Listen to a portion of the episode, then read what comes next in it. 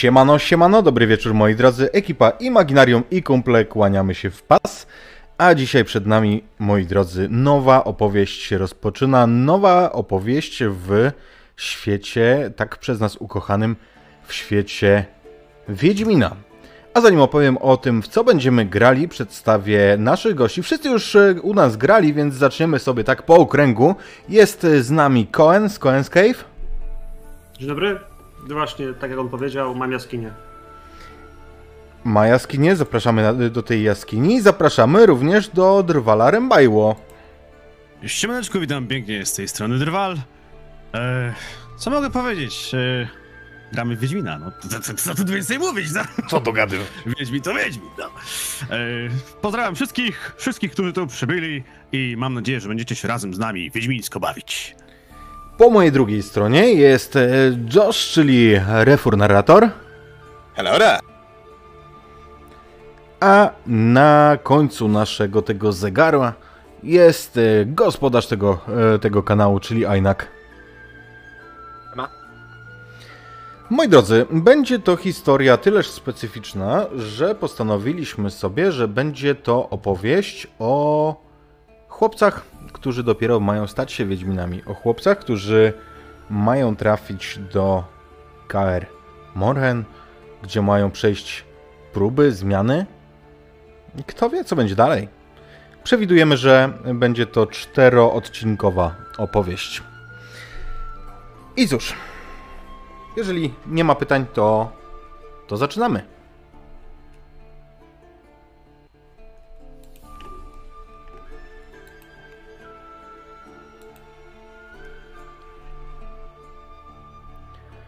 Zaprawdę, nie masz nic wstrętniejszego ponad monstra owe, naturze przeciwne, wiedźminami zwane, bo są to płody plugawego czarostwa i diabelstwa. Są to łotry bez cnoty, sumienia i skrupułu, istne stwory piekielne, do zabijania jedynie zdatne. Nie masz dla takich jak oni miejsca między ludźmi poczciwymi. A owo Kaer Morhen, gdzie ci bezecni się gnieżdżą, gdzie ohydnych swych praktyk dokonują, starte być musi z powierzchni ziemi, a ślad po nim solą i saletrą posypany. Anonim, monstrum albo wiedźmina opisanie.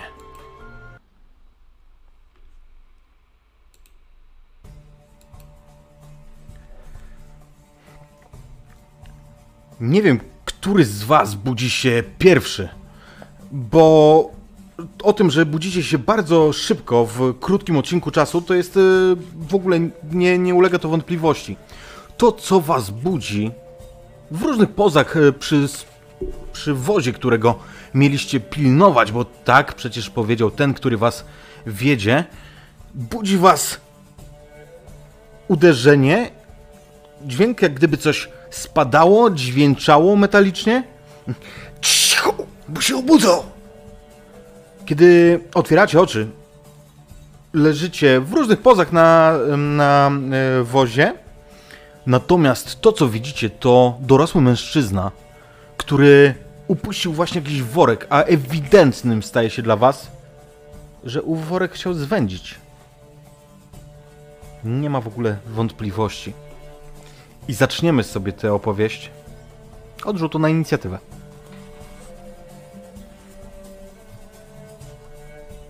No dobra.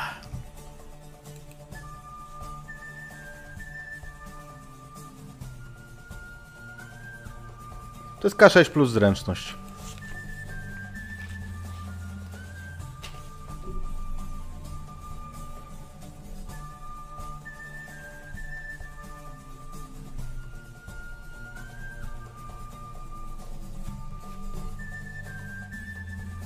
Na górze też macie inicjatywa kość, na karcie możecie je zrzucić, albo ewentualnie z lewej strony z rola.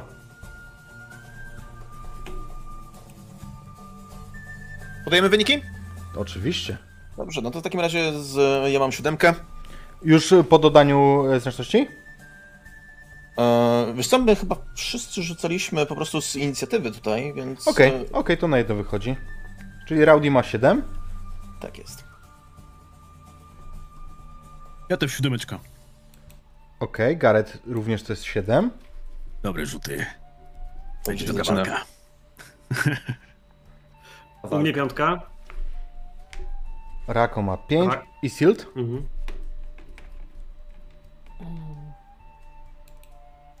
A Silt ma dziesięć. Wow. No to Silt zaczniesz. A z wami jest jeszcze dwóch chłopców na wozie, którzy też się podrywają.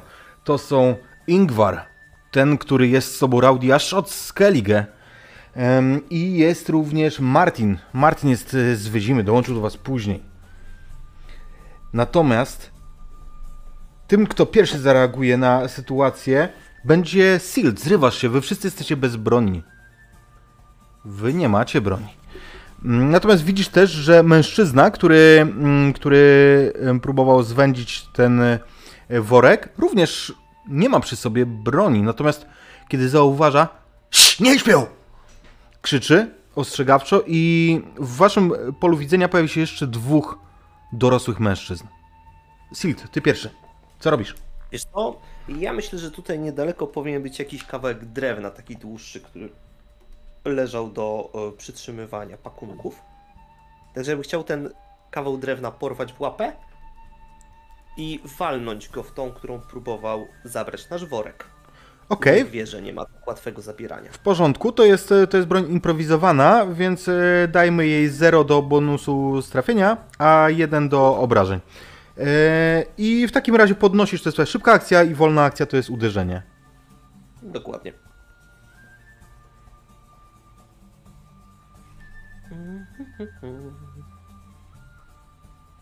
I to jest zero sukcesów. Zero sukcesów, ale możesz forsować.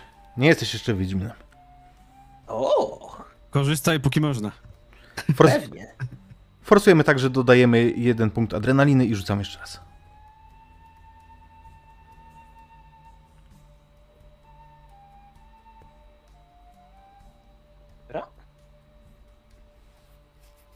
I znowu zero. Okej, okay. Więc Silt zamachnął się tym drągiem, ale on jest dla tak małego chłopca po prostu za ciężki, więc on uderza gdzieś tam obok. Puf, w burtę e, wozu trafił. Za nim są Raudi i Garrett. E, możecie zdecydować, który pierwszy z was reaguje i w jaki sposób. To ja w takim razie chciałbym... A... Wydaje mi się, że mogłem spać gdzieś tam właśnie z tyłu tego wozu, niedaleko tego worka, więc pierwsze, co wydobywa się z moich ust, kiedy widzę, co się dzieje, jest tylko ciche ty, po czym chciałbym z całej siły kopnąć w twarz tę osobę, która sięga do naszego sprzętu. Mhm. E, Okej, okay. Więc poproszę cię o rzut na walkę wręcz. Jest jeden sukces. Okej, okay. W związku z tym uderzasz e, tego mężczyznę, Traf, trafiasz go gdzieś e, w twarz, bo mniej więcej na tej wysokości jest, jak, jak e, ty leżałeś na jakichś workach. W związku z tym e, uderzasz go, słyszysz ty, głuchy pogłos, jak, jak trafiasz go w głowę, ale mm, on odskoczył tylko i dalej jest gotów. Co, yy, masz jeszcze szybką akcję, jeżeli chcesz, możesz ją zostawić sobie na parowanie ewentualne, albo, albo coś zrobić. Jako że leżałem, to chciałbym wstać na, na tym wozie. Okej, okay, w porządku. Garrett, teraz ty. W porządku, no to ja idę za, yy, za przykładem moich kolegów i, i także chcę yy, po prostu rzucić się na, na, na niedoszłych złodziei. Z, może nie z okrzykiem, ale z, z, z powiedzeniem, przekąsem okradać to my, ale nie nas. I także staram się jakoś tam zadać cios, powstrzymać złodziejaszków. Okej, okay. To jest tak samo rzut na walkę wręcz.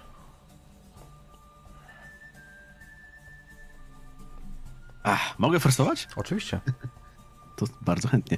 Mm, jak to się forsowało, bo ja już nie pamiętam. Dodajesz sobie, dodajesz sobie Oś, adrenalinę tak. I rzucasz jeszcze raz. Mhm. Jedna kość adrenaliny i jeszcze raz rzucamy. A, przepraszam. Nie, nie, rzucasz z nie. Close Combat jeszcze raz. Za długo grałem Wiedźminem. Modif- modyfikatory jeden, tak czy nie? E, nie, bez modyfikatora. Ty nie, nie masz przy sobie żadnej broni. A, tu się, sorry, już mam, mam, mam, mam, mam. No mówię, za długo grałem Wiedźminem. Bez adrenaliny. No, nie poszło. Poszła za to adrenalina. Poszła adrenalina, więc powiedz, co się dzieje?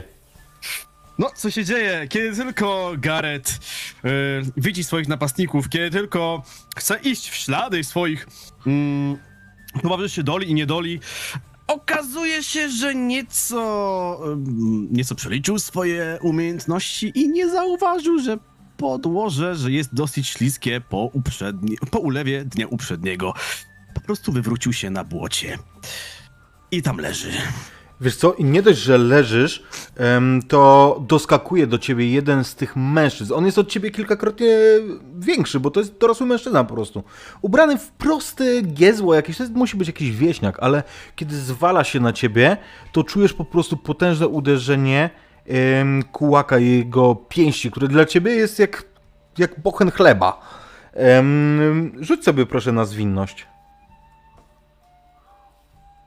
To się zaczyna. Na sprawność czy na zwinność? Yy, na... Ach, bo wy, wy macie inne tłumaczenie. Okej, okay, yy, na sprawność. Na, karta... na kartach jest troszeczkę inna, inaczej to przełożone. Całkiem, całkiem, całkiem, całkiem. Okej, okay, sztos. Yy, ale znowu zobacz, znowu masz na adrenalinie się dzieje. W związku z tym, słuchaj, ty... Nie to, znaczy inaczej, sparujesz w jakiś sposób ten jego cios, albo się uchylisz, ale potęga siły, z jaką on uderzy po prostu obok ciebie, czy w twoją gardę, no właśnie, co zrobi? Dobrze się zaczyna. I um, kolejni dwaj doskakują i oni zaczynają um, szarpać, jeden Silt ciebie, drugi do ciebie, Rako, doskakuje i stara się ciebie ściągnąć z wozu. Ty masz jeszcze obie swoje akcje, więc poproszę cię o rzut na twoją sprawność.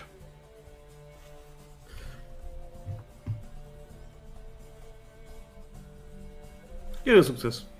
Okej, okay, w porządku. Więc on ciebie nie ściągnie, a teraz poproszę w takim razie o to, co się dzieje, co się dzieje z tobą, co ty robisz? Została ci jeszcze wolna akcja. W takim wypadku ja po prostu, wiesz, kopię w niego nogami, odpycham się, po prostu zjeżdżam z tego wozu, jak tak głębiej, jak tak dalej mogę w głąb tego wozu. Myślę, że on jest niekryty, więc po prostu rozpychając się między chłopakami, może pod ich nogami, chwytam swoją menażkę, kawałek drewnianej łyżki i nakurwiam, ile wlezie. Szybko! Szybko! Atakują nas! Atakują! Pomocy!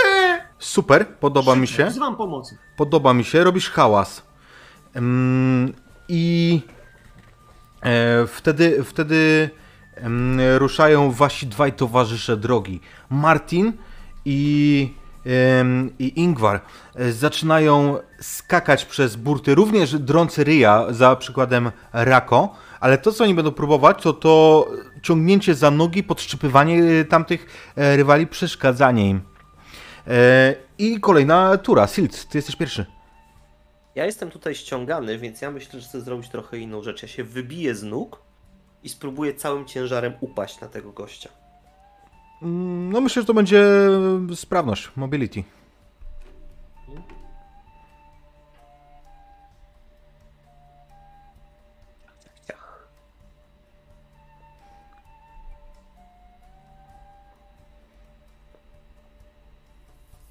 Wyszło. Masz sukces. Masz ten sukces, więc ty go po prostu przewrócisz. Nie, nie zrobisz mu krzywdy, ale on teraz też nie będzie na nogach na początku e, swojej, swojego działania. E, dalej są Raudi i, i Garrett. W takim razie, kto jest najbliżej mnie? Z kim się, ktoś, ktoś z kim się szarpie? Um, wiesz co, do Silta jeden e, doskoczył, to było przy tej twojej burcie, ale Silt właśnie na niego skoczył, więc, więc on ci się troszkę oddalił. Drugi leży na Garecie i go tłucze po prostu na ziemi. Na razie Garret widzi, że tam zwija się, gdzieś tam unika tych ciosów, ale po prostu te uderzenia wielkich łap, to ty słyszysz, wiesz, takie głuche łup, łup, mhm. łup. Dobrze, to w takim razie staję jedną nogą na burcie, rozchylam ramiona, krzycząc Tirsea! I chcę się rzucić na tego gościa, który okłada Gareta i zacząć kopać go e, prosto w bok. Też okay. Nie Gareta, tylko Rabusia. Walka wręcz. Tak jest. I to jest zero sukcesów, ale ja bym chciał sobie oczywiście, szczególnie biorąc pod uwagę mój bojowy okrzyk, dodać adrenaliny i to przerzucić. Bardzo proszę. Jest jeden sukces i... czerwony? Nie, to, to jest kość adrenaliny, na której nie okay. ma ani, ani sukcesu, ani porażki. Okej, okay, więc kopiesz tego mężczyznę, który, który tłukł Garretta i twoje uderzenie sprawi, że Garrettowi będzie łatwiej teraz po prostu wstać, jeżeli tak postanowi. I Garrett, słuchamy. O, oczywiście Garrett postanawia wstać, bo nie lubi zbierać cięgów. Twarz ma już całą, właściwie opuchłą, tak? Gościu nieźle go sprał. No ale widząc to, że, że nie jest sam w boju, postanawia odpłacić swojemu napastnikowi pięknym za nadobnym i po prostu zamierza go kopnąć w strategiczne miejsce. Okej, okay, walka wręcz. Za, na wstanie nie rzucasz, dzięki temu, że Raudi ci z y, odsieczą. Mm-hmm.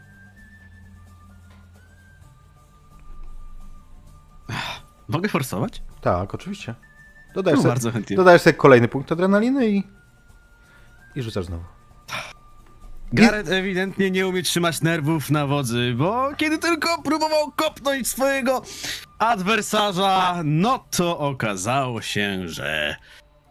Co się okazało? No właśnie. Powiedz mi.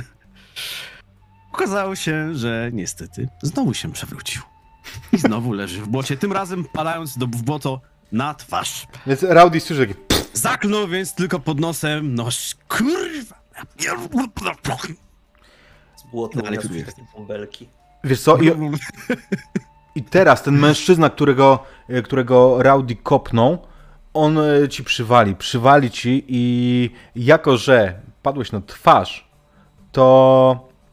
to nie sforsujesz tego, nie? Jakby nie, nie zatrzymasz tego ciosu, ciosu i zaznacz sobie proszę jedną ranę, jedno życie sobie obniż. Jasne. Um, I um, drugi, um, Raudi dopada do ciebie, widząc, widząc co zrobiłeś przed chwilą, jak kopnąłeś jego towarzysza i stara się uderzyć ciebie. Rzuć sobie proszę na zwinność. Sprawność. Y, sprawność, tak. Na tej karcie, co mam przed sobą wydrukowaną, mam zwinność. I to są dwa sukcesy. O, dziku. W tym jeden na kości adrenaliny. Okej, okay. Co robisz, co robisz z tym dodatkowym? Możesz go na przykład ośmieszyć? Możesz sprawić, że, wiesz, że go wymanewrujesz, że on się wywali? Wiesz co, ja będę chciał właśnie to zrobić. Będę chciał, jak widzę, że on na mnie puszcza się biegiem, to ja chciałbym dosłownie mu koło boku przeskoczyć i tylko podstawić nogę, jeśli będę w stanie. Okej, okay, w porządku. Tamten, tamten, który został powalony przez Silta, on gdzieś tam stara się z tobą, z tobą szamotać na ziemi, Silt. To jest, to jest zwarcie. Dobra. W związku z czym poproszę ciebie również o rzut na sprawność. Dobra.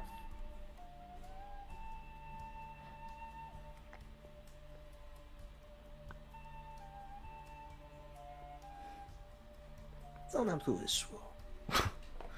No, że, że zrobisz z nim co zechcesz, jeżeli chodzi o mobilność, nie? Jakby na zasadzie, że jeżeli chcesz się wykaraskać z tego klinczu, to bez problemu jesteś w stanie to zrobić. Wiesz co, ja myślę, że y, będę z niego, że tak powiem, turlam, ale jednocześnie będę próbował, oturliwując się od niego, machnąć mu tym okay. błotem w twarz. Ale to w twojej turze już, to już w twojej turze. Mhm. E, Rako. Wiesz co, no, w takim wypadku, jeśli żaden z nie, nie atakuje, to chciałbym podnieść się w ramach mojego bonusu, chwycić jakąkolwiek z takich większych worków, może jakieś skrzyny, które mają na wozie, mhm. podnieść ją, a przecież Raudi przed chwilą jednego z nich przewrócił, postawiając mu nogę, więc on jest na ziemi, mhm. mając łatwy cel, tak. wywalony w błocie, który nie jest przygotowany na to, że coś na niego właśnie z tej chwili spadnie. Chciałbym w niego rzucić tą skrzynką po prostu mu na łeb, licząc, że trafię go w czuły punkt, w sytuacji, która jest jak najbardziej bezbronna, jak tylko. Okej, okay. Wiesz co, myślę, że będzie rzut na krzepę. Jakby na, to, to nie, nie jest problem, żebyś go trafił, problem jest to, żebyś ty, wiesz... No, uniósł to. Uniósł jak to i jakkolwiek tym powodował. Heavy machinery. Dobrze, adrenalinka, bo mhm. nie będę gorszy niż koledzy. I mamy, i zobacz, na adrenalinie sukces. Na, na tym stresowym, na tej stresowej kości, ze wściek- z wściekłością rzucasz po prostu tym czymś, rozbija się ta skrzynia, ale słyszycie to takie charakterystyczne, obrzydliwe chrupnięcie. Tam coś poza skrzynią zostało rozbite poważnie. Ale dzielnie sobie radzicie. Faktycznie rozbiegliście się, tak samo, tak samo Martin i e, Ingvar. Natomiast dorośli mężczyźni, ci dwaj, którzy zostali w walce, oni mają ogromną przewagę siły nad wami. Raz po raz, po prostu w momencie, jak wy nawet, pomimo waszej przewagi liczebnej, obłazicie ich gdzieś tam jak, jak, jakieś harty jelenia. Natomiast jednak ich siła, ich po prostu taka zwierzęca siła spycha was i te razy docierają do waszych głów, do waszych ciał. Czujecie każdy z tych uderzeń, to jest więcej niż moglibyście sobie wyobrazić w starciach dotychczasowych z rówieśnikami. To co innego. I kiedy tak zepchnięci jesteście przez tą dwójkę, bo ten trzeci, którego Rako przywalił jakąś potężną em, skrzynią, on nie wstaje, się nie rusza. To wpada pomiędzy nich coś, co trudno wam opisać. Wy widzicie po prostu błysk. Gdzieś tam na skrawku przytomności po tym, po tym obiciu głów. Nie mówię, że wy jesteście jacyś zmasakrowani przez nich, ale na tym skrawku po prostu zwolnionej świadomości, gdzieś tam może spod obitego oka, które puchnie komuś, widzicie po prostu wściekły tajfun, który wpada między nich. Widzicie, jak zwija się i między tym błysk ostrza. Raz, dwa.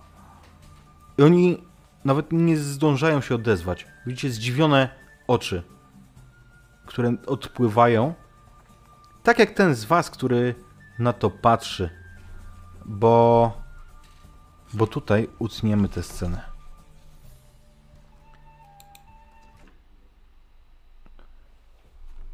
Jedziecie wozem, to ewidentne. Poobijane ciała czują każdy podskok na kamieniu, każdą nierówność na drodze.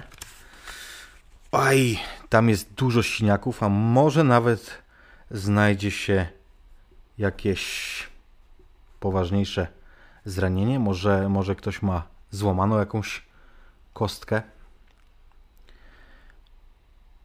I pomiędzy takim jednym przebudzeniem się a drugim, Silt. To może sen? A może po prostu raz jeszcze przeżywasz to, co tam się działo. Razem z rodzeństwem łatałeś sieci, rozplątywałeś je, były rozciągnięte na nadbrzeżu w Blaviken. I wtedy zobaczyłeś tego mężczyznę po raz pierwszy. Wszedł od strony miasta, od rynku, w tym swoim płaszczu narzuconym głęboko na oczy. Ale ty już z daleka widziałeś ten medalion, ten charakterystyczny medalion na jego piersi. On również wygląda, jakby z daleka patrzył dokładnie na ciebie, chociaż przecież byłeś tam z grupą rodzeństwa. I powiedz mi proszę, co zobaczył ten mężczyzna? Jak wygląda Silt, kim jest? Mężczyzna zobaczył bardzo szczupłego podrostka. Najmłodszego z ósemki rodzeństwa. Jak to ci najstarsi w rodzinie mówią, to ostatnią gębę do wykarmienia. Ostry, złamany nos. A to sprzeczka z bratem. Niebieskie oczka, blond włoski. Tak jak i reszta rodziny. Ani ojciec, ani matka nie byliby w stanie się wyprzeć żadnego z nas. Drobny, chudy. No cóż, tutaj tak naprawdę o każdy skrawek jedzenia troszkę trzeba było się poprzepychać łokciami, troszkę poszarpać, czasem może rybę podwędzić, a zdarzała się i taka sytuacja. Ubrania? No cóż, pocerowane. I to najlepsze określenie na nie. Bah! Pan Wiedźmin, nareszcie!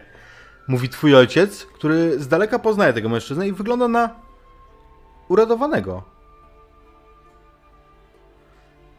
Mężczyzna idzie powoli. Kiedy zdejmuje kaptur, widzisz dość krótko przycięte e, białe włosy, kpiący uśmiech przyklejony do jego twarzy. Pierwszy raz widzisz, żeby ktoś nosił miecze tak jak wiosło na plecach. Ale słyszałeś już o kimś, kto tak miecze nosił, bo tu, w Blaviken, tutaj opowieść o rzeźniku jest zawsze żywa. Chociaż przecież sto lat ma z okładem. Minęło wiele lat, ale historię znają wszyscy mieszkańcy. Mężczyzna podchodzi do twojego ojca i ściska z nim prawicę. Witają się. Który to? Ja nie. Twój ojciec z uśmiechem pokazuje na ciebie. Ten. Może być? Nada się? O, tato, co się dzieje? To zobaczymy. Jesteś silny? Ra ra raczej zręczny. Trochę, trochę przy łodziach pomagam. Pokaż. I kiedy jest obok ciebie, tak wiesz, ściska twój, twój biceps, tak jakby chciał sprawdzić, że jest silny. Uuu, chuchro. Kiedy jadłeś mięso? Mięso? Rybę w sensie, tył? I patrzę na ojca, bo to była akurat ta podwędzona i tak przypominam sobie szybko. Z trzy dni temu była ryba na obiad. Ej, ej, ej. No trudno. Jak nie masz innego, to ten się też nada. Sprawa niespodzianki, nie można żartować, wiesz? To jest pierwszy raz, kiedy słyszysz to sformułowanie, Silt. Prawo niespodzianki. O, o co chodzi? Z domu wypada twoja matka, która stara się ciebie przygarnąć, tak jak gdyby, wiesz, jak gdyby chciała cię zgarnąć, po prostu zasłonić sobą, ale ojciec zdecydowanym ruchem jedną ręką zatrzymuje ją. Mamo, mamo, mamo, co się dzieje? To święta przy... obietnica. Pójdziesz i zostaniesz Wiedźminem, byś ratował ludzi. Jaka obietnica? Ja nic nie obiecywałem. Ty nie. Scena trwała jeszcze długo, dlatego że matka Silta nie odpuściła tak łatwo. Oparło się to wręcz o starszego wioski, ale ten nastraszył całą rodzinę tym, co może spotkać ją w przypadku złamania legendarnego prawa niespodzianki. I ruszyłeś, Silt, ze łzami w oczach i słysząc lament matki, ruszyłeś. Byłeś pierwszym, którego na wozie posadził ten białowłosy, nieprzyjemny mężczyzna, który tak często kpi ze wszystkich wokół. Teraz, kiedy jedziesz na tym wozie, czujesz te obite kości, gdzieś pomiędzy snem a jawą słyszysz rozmowę. Hej ty, sprzedaj mi trochę tej maści, co? Widzisz, że gówniarze dostali tęgi w pierdol. Ale znowu Znowu odpływasz gdzieś w zapomnienie.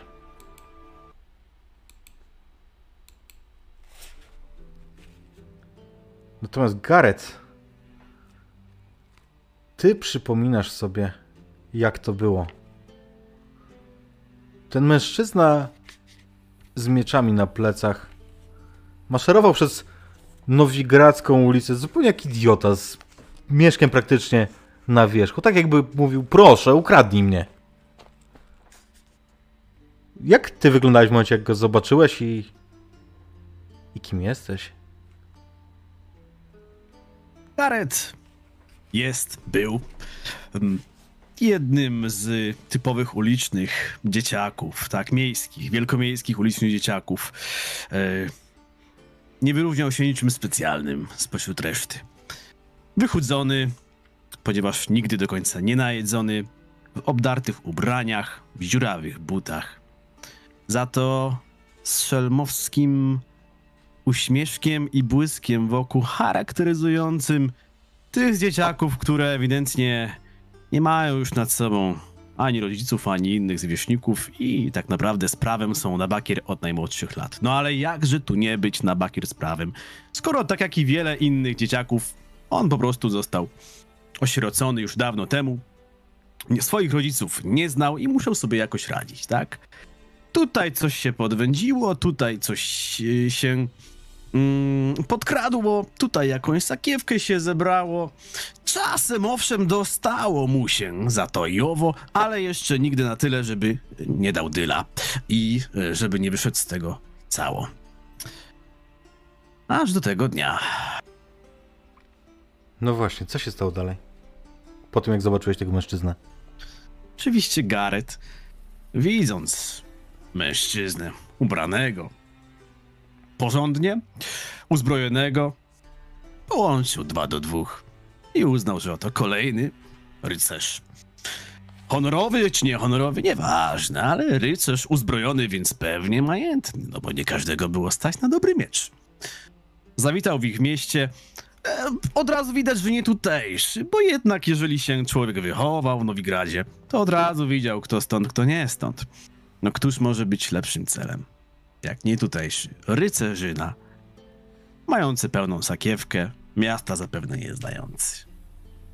Garrett oczywiście postanowił sytuację wykorzystać i przemykając to pomiędzy kolumnami, to pomiędzy straganami, to pomiędzy ludźmi, gdzie było ich więcej, zbliżał się powoli do jegomościa, żeby pozbawić go jego najwyraźniej ciążącej mu, skoro tak bardzo na widoku, tkwiącej sakiewki.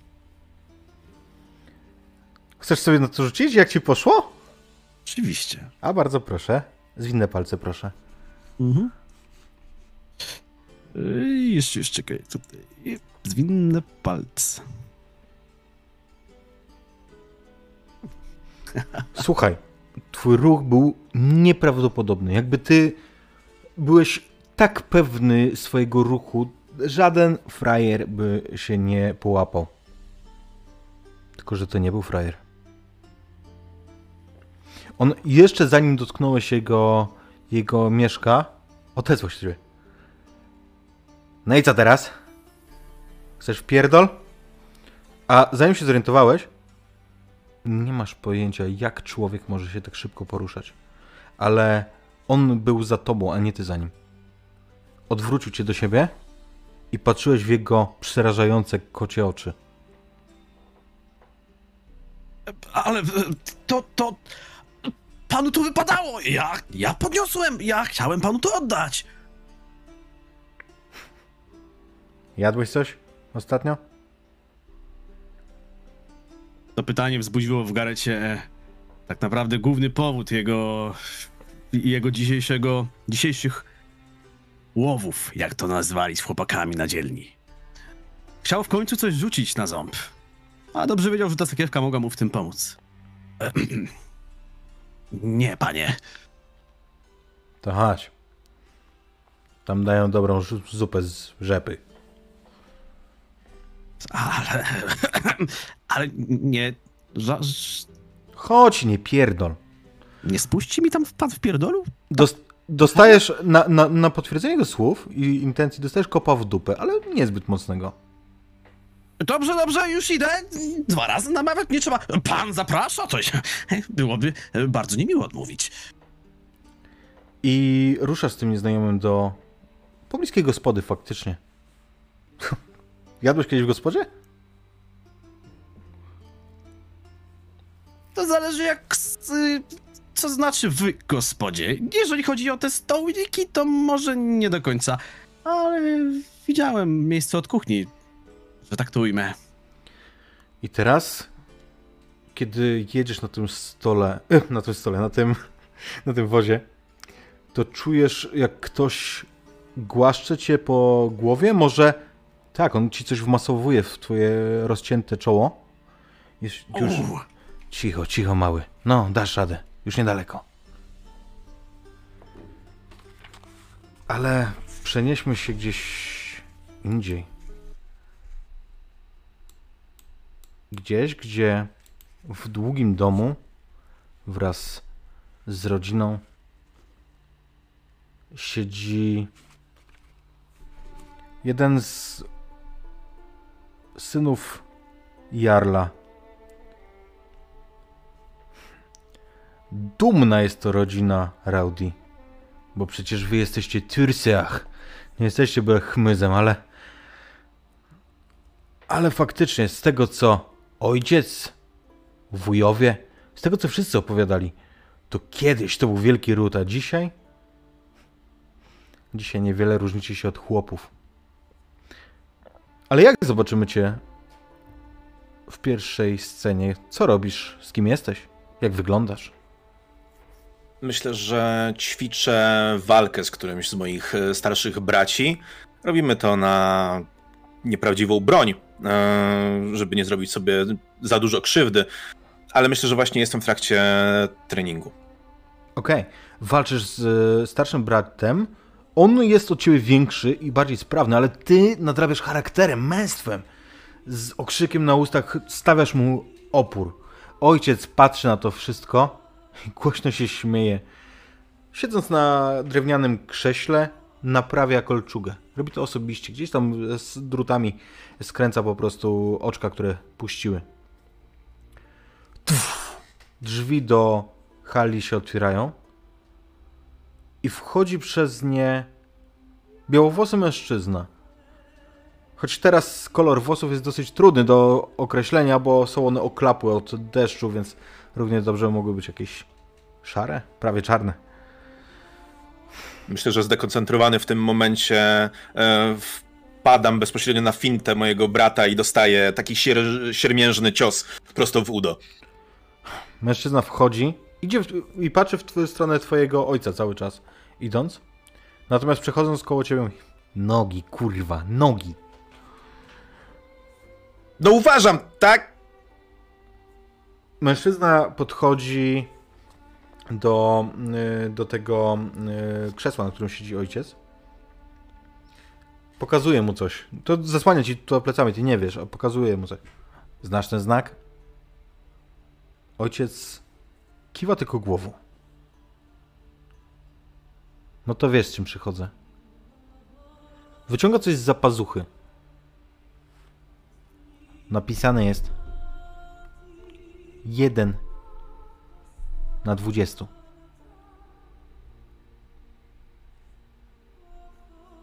Ojciec zaczyna się z nim kłócić, zaczyna krzyczeć, pomstować, grozić, że wezwie strażę. Mężczyzna natomiast z tym... Ty nie widzisz jego twarzy, ale dosłownie słyszysz, że on się kpiąco uśmiecha. Jeden na dwudziestu, napisałeś to. No. Może nie ty, jak patrzę na wiek. W każdym razie... Wymieniam się porozumiewawczym wzrokiem z bratem, więc przez, zaprzestajemy treningu. Ja bym chciał podejść do tego stołu, tak niby nic, i zerknąć, co tam się dzieje trochę z bliższej perspektywy. Umiesz czytać? Myślę, że umiem. Przynajmniej za- zacząłem się uczyć. Więc ojciec nie, ani ten mężczyzna nie zabronił ci zajrzeć do tego. To jest jakiś dokument na pergaminie spisany, spisana umowa. Umowa, pod którą podpisał się, sądząc od twój, po, po imieniu, twój pradziad, a może jeszcze więcej pra? I niejaki Wesemir. Umowa mówi o tym, że faktycznie Tyrsiach w zamian za, za czyny, jakich ów Wesemir miał dokonać, oddadzą do cechu wilka co dwudziestego męskiego potomka, który przyjdzie na świat w ich rodzinie. I twój ojciec na początku zaczyna pomstować, ale ty doskonale wiesz, jak Tyrseach podchodzą do kwestii honoru, a kiedy jeszcze ten mężczyzna, który później usłyszy, że ma na imię Lambert, kiedy on jeszcze zakpi z tego, że no chyba tak samo jak bogactwo, to straciliście też słowność, co? To ty już wiesz, że... Sprawa... Ja w tym momencie podnoszę głos na niego. Nie wolno obrażać rodu w, siedzibie na... w naszej siedzibie. Hm. I patrzę się, oczekując jakiegoś potwierdzenia ze strony ojca. To dobry chłopak. Zrób co się da, żeby... żeby przeżył te wasze próby. Dobrze? Hm. Jak widzisz, niektórzy przeżywają. Spoglądają na ciebie te kocie oczy mężczyzny, który patrzy na siebie. No, ale ty przynajmniej coś jadasz. I to widzę nieźle.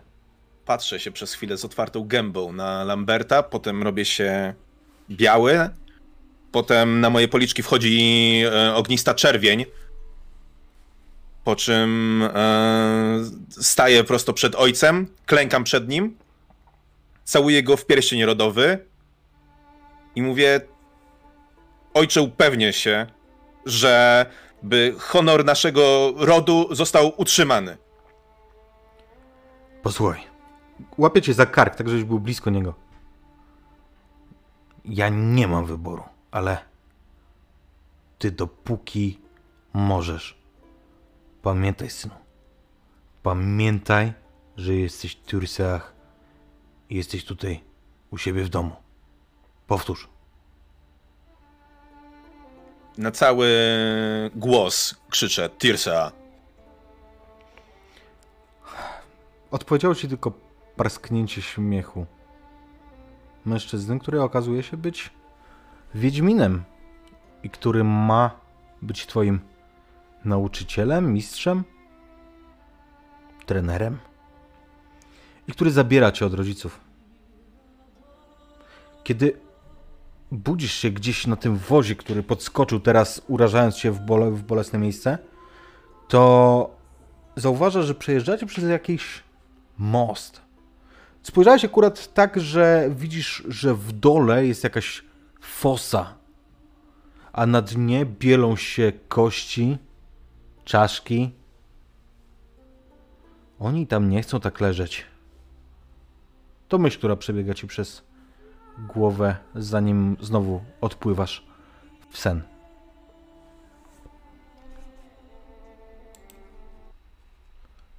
No i jest jeszcze nasz Rako. Rako, od jak dawna gospodarzysz tu sam, w tym małym domku w Kedweńskich Górach? Od roku gospodarzymy. Odkąd tatko i matule zbójcy zabili, no. Rok będzie. Co jesz? Co się da. Jemy co się da. Korzonki, myszy jak się złapie, górskie, albo susły, ryby z potoku. No i co się uzbiera. Nie ma tego wiele. Głodni chodzimy. Jak wyglądasz?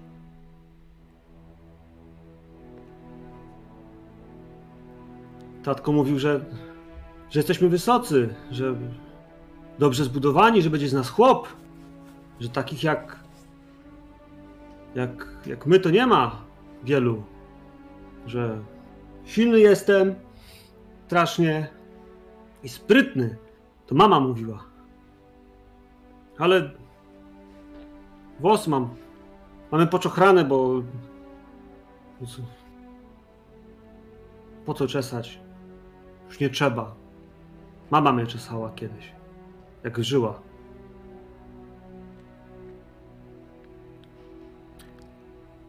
Kiedy zobaczymy cię pierwszy raz, to stoisz nad prowizorycznym grobem, który wykopałeś rodzicom.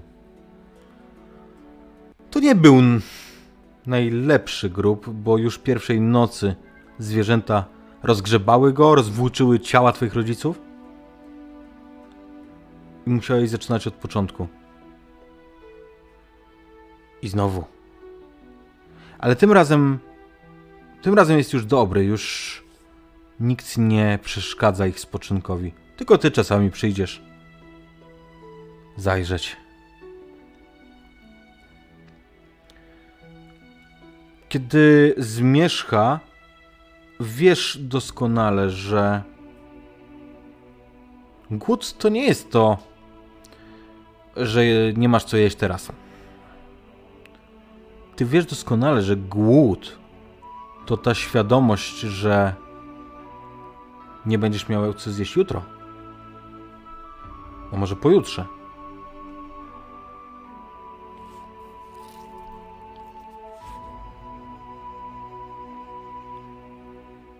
Pewnego wieczora, kiedy siedzisz już w chacie, może rozmawiasz? Drzwi otwierają się z hukiem i wpada przez nie mężczyzna w ciemnym płaszczu.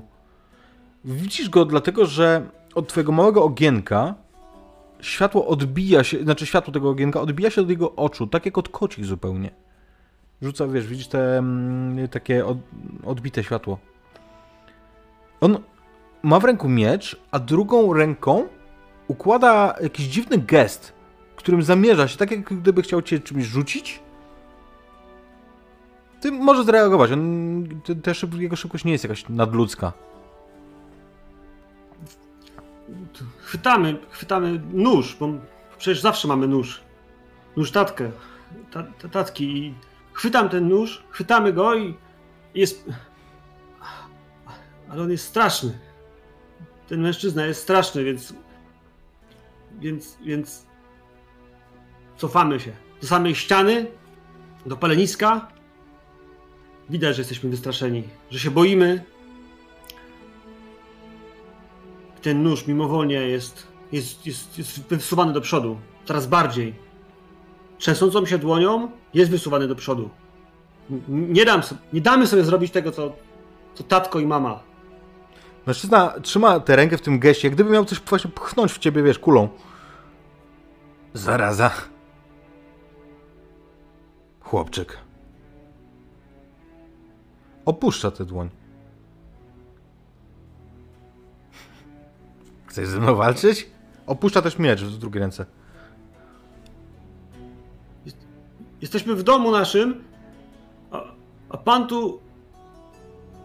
Pa, pan... Pan nie może tu być. Nie zapraszasz mnie, tak? Przykuca do ciebie, tak jakby chciałby rozmawiać z małym dzieckiem. Chociaż ty nie jesteś aż tak mały, nie? Ale... No już, nic ci nie zrobię, chodź tutaj. Chowamy ten nóż do pochewki. Podchodzę, podchodzimy. Pa... Jak on pachnie? Końskim potem. Skórą. Trochę wodą, ale taką już przetrawioną. Ma, macie, macie coś do jedzenia, panie? Chodź, nie będziesz tu siedział. No chodź, chodź. Masz jakieś rzeczy do zabrania? I no tobołek. Bierzemy tobołek i możemy... Ale, ale... Da nam pan coś jeść. Dam. W oczach Rako widać to, totalne, gotowe, gotowe zrobienia wszystkiego za jedzenie. Ten głód, ta sam, nie tylko żywności, ale też chyba samotności, bo jakąd rok samotnie w górach dorośli dostają pierdolca. A to małe dziecko musiało pochować samorodziców i wytrwać tak długo. Więc chwytam tylko tobołek i weź, biegam przed chatę. Weź ten twój kozik. Lepsze to niż nic. Chowam go do worka, żeby nie zgubić. I chodź, idziemy. Ty, faktycznie, Rako, ten jego kpiący uśmiech, który każdy inny by wziął za obelgę, ty łapiesz po prostu jako, jako ten promyk sympatii, jako promyk czegoś dobrego. Ale... Jak, jak pana... Jak pana... Jak pana nazywać? Chyba nie czytasz fraszek, co? Jestem Lambert, chodź. Nie, nie umiemy czytać. Ta, tatko, ta, tatko i matura nas nie nauczyli, ale... Chodź, nauczę cię. I spoglądam jeszcze. Spoglądam jeszcze w kierunku tego grobu. Tej ostatniej nici, którą muszę odciąć, żeby stąd odejść. Bo wszystko inne już jest dawno temu oddane. A potem biegnę co tchu, żeby dogonić go, żeby się nie rozmyślił przypadkiem. I było tak, że kiedy ten wóz ruszył z miejsca, ty siedziałeś obok innych chłopców, którzy tam już byli. Bo ty dosiadłeś się jako ostatni. Ty byłeś już blisko miejsca, do którego się kierujecie. Dostałeś jakiś kawałek e, słoniny, zajadałeś go, spojrzałeś jeszcze tęsknie za siebie, na dom, na ten grób. Przyrzekłbyś, że widziałeś tam dwie stojące sylwetki obejmujące się. Nie mogłeś widzieć ich twarzy, ale przyrzekłbyś, że matka płakała. Ale to było tak dawno. Rako. Nie, sm nie smuć się, Rako. Wrócimy tu. Jeszcze tu wrócimy. Jedziecie... Wjeżdżacie przez ten mostek, który opisałem wcześniej. I... W tym momencie myślę, że każdy z was już przyjdzie do siebie jako tako. Kiedy jedziecie po tym mostku, po prostu wóz na tyle podskakuje, że... Już nie możecie leżeć na tych sińcach. Orientujecie się, że razem z wami na wozie, oprócz tych dwóch, których znaliście, oprócz Martina i Ingwara, który ma opory, żeby mówić do Raudiego na ty, jest jeszcze jeden chłopak. Chłopak, którego nie widzieliście wcześniej. Który musiał dosiąść się teraz, kiedy Lambert zostawił was przy wozie, którego mieliście pilnować, a kiedy zmorzył was sen. Chłopak jest gruby. Jest pewnie w waszym wieku, ale jest, jest otyły. A, nie śpicie już. Dobrze, bo jesteśmy na miejscu.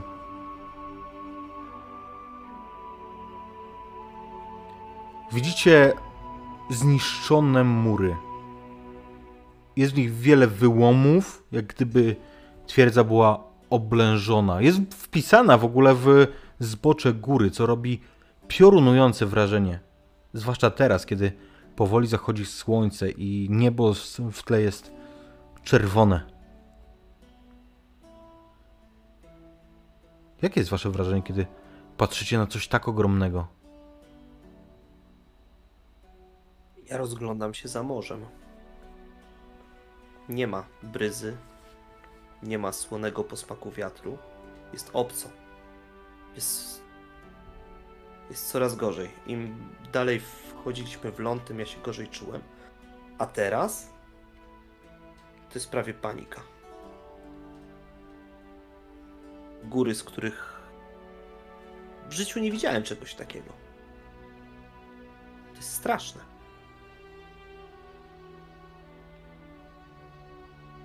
Piękne, ale straszne.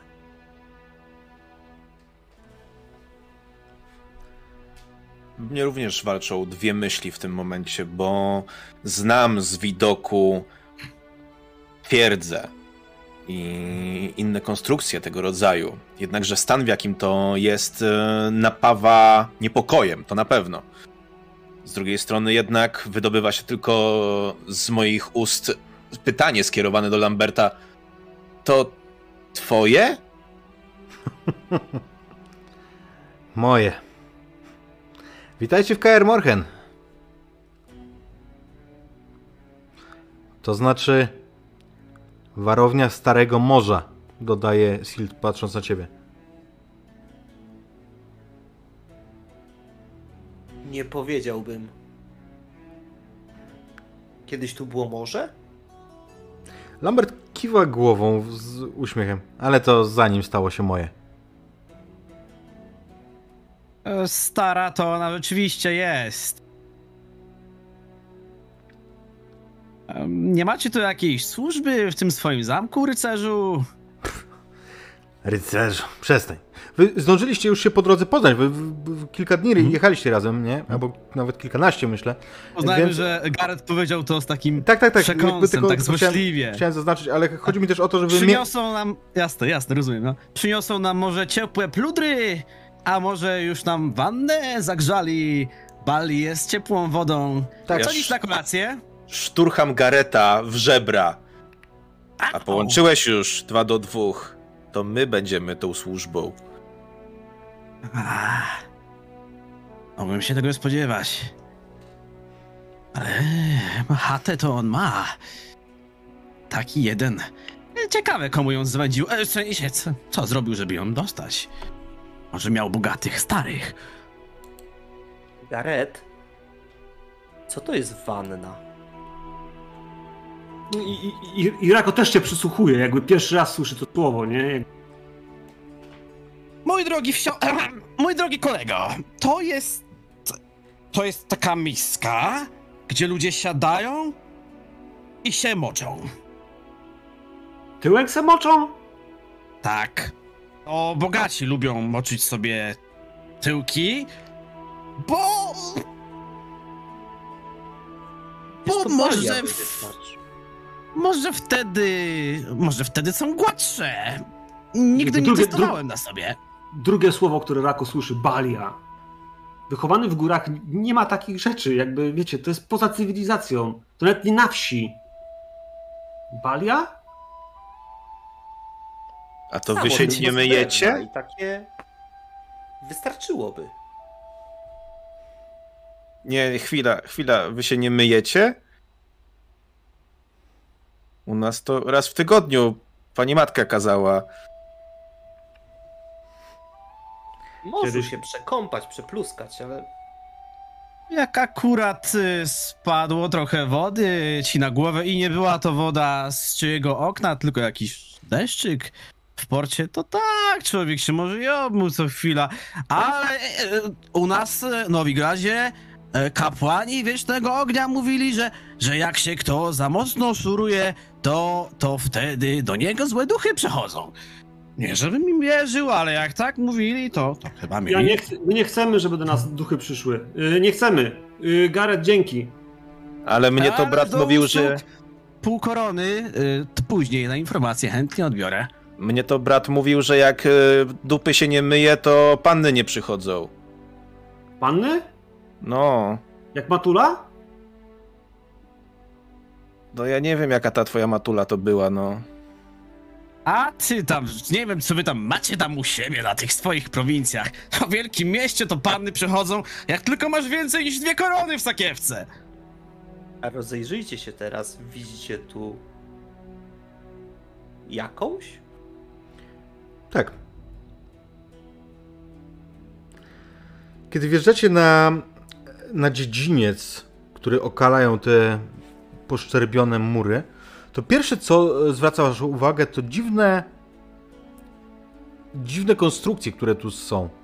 Na przykład po waszej lewej widzicie szereg wkopanych równo palików, które wyglądają tak, jak gdyby zostały przycięte na równo, ale mm, tak jakby miały być jakoś namiastką palisady. Albo czegoś takiego. Na, na górze są ścięte na równo. Poznajcie grzebień. Rzuca Lambert. Tam dalej jest coś dziwnego. Coś, co chyba jest jeszcze w budowie. Jaki, jakiś mechanizm.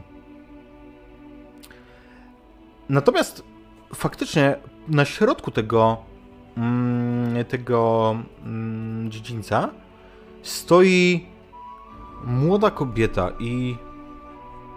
Nie wiem, na ile was już kobiety interesują, ale żaden z was absolutnie nie znajduje innego słowa na nią niż piękna.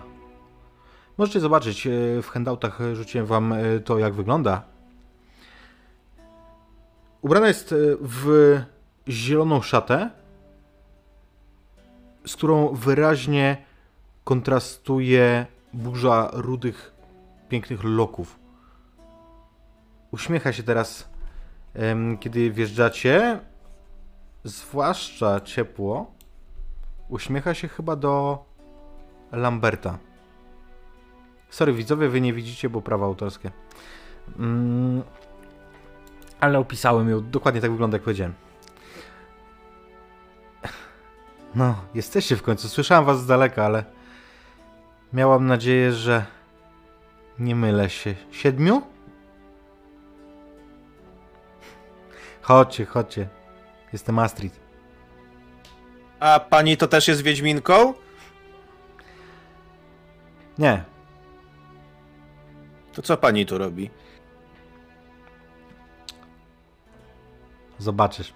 Na razie chodź, bo widzę stąd, jak ci się we włosach ruszają wszy. Mimowolnie przyczesuję palcami e, dłuższe, rude włosy związane w, w kitę. Wyjmuję jedną, a rzeczywiście. Brudni, głodni.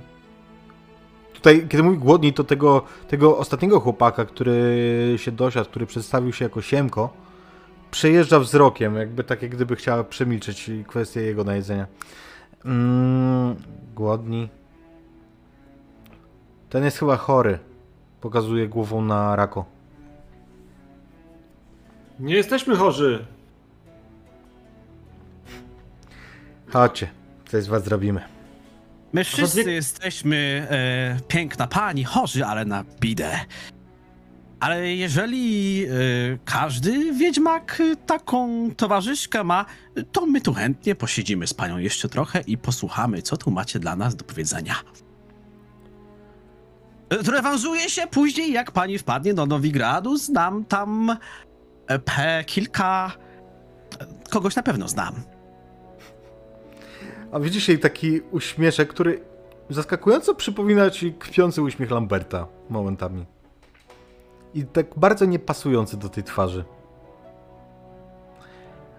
No chodźcie, chodźcie, zjecie czegoś ciepłego. Aha. Teraz pani mówi moim językiem. No to e, kto pierwszy, ten... I zanim skończył mówić, wbiegł Garrett do... Przez, przez, przez, przez drzwi, przez portal do środka. Tam. Mhm. Więc wpadasz... Puszczam się biegiem za Garrettem, nie wiedząc nawet, co jest do wygrania. To ostatni ten fala! Ja tak się zatrzymuję na chwilę i czekam, aż powiedzą, gdzie właściwie mamy wejść. Czy oni przypadkiem nie pobiegli gdzieś?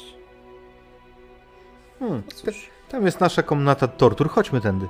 Ehm, nie, ona idzie powoli ich śladem, ale oświetla wam drogę pochodnią, którą trzyma. Lambert zostaje z tyłu, oporządza konia o, o, odstroczonego od tego wózka, bierze te rzeczy i tak dalej. Natomiast em, was prowadzi ta kobieta do dużej hali. Raudi i Garrett, którzy pobiegli przodem, kiedy wpadacie w ciemność, to słyszy, słyszycie takie oburzone piski. Doskonale wiecie, co się stało. Wbiegliście po prostu między szczury, które nie lubią być niepokojone. Natomiast finalnie wszyscy jesteście wprowadzeni do dużej hali. Jest tu ustawiony jeden tylko pokaźny, długi stół. I nic na nim na razie nie ma. Natomiast jest tutaj... Pomimo tego, że widzicie te kamienne, zimne mury, widzicie, że tutaj jakby nic nie jest wysprzątane tak, jak powinno. Tylko tam fragmentami, tak żeby korzystać. Widzicie, że w dużej mierze to miejsce jest po prostu w gruzach, w ruinie.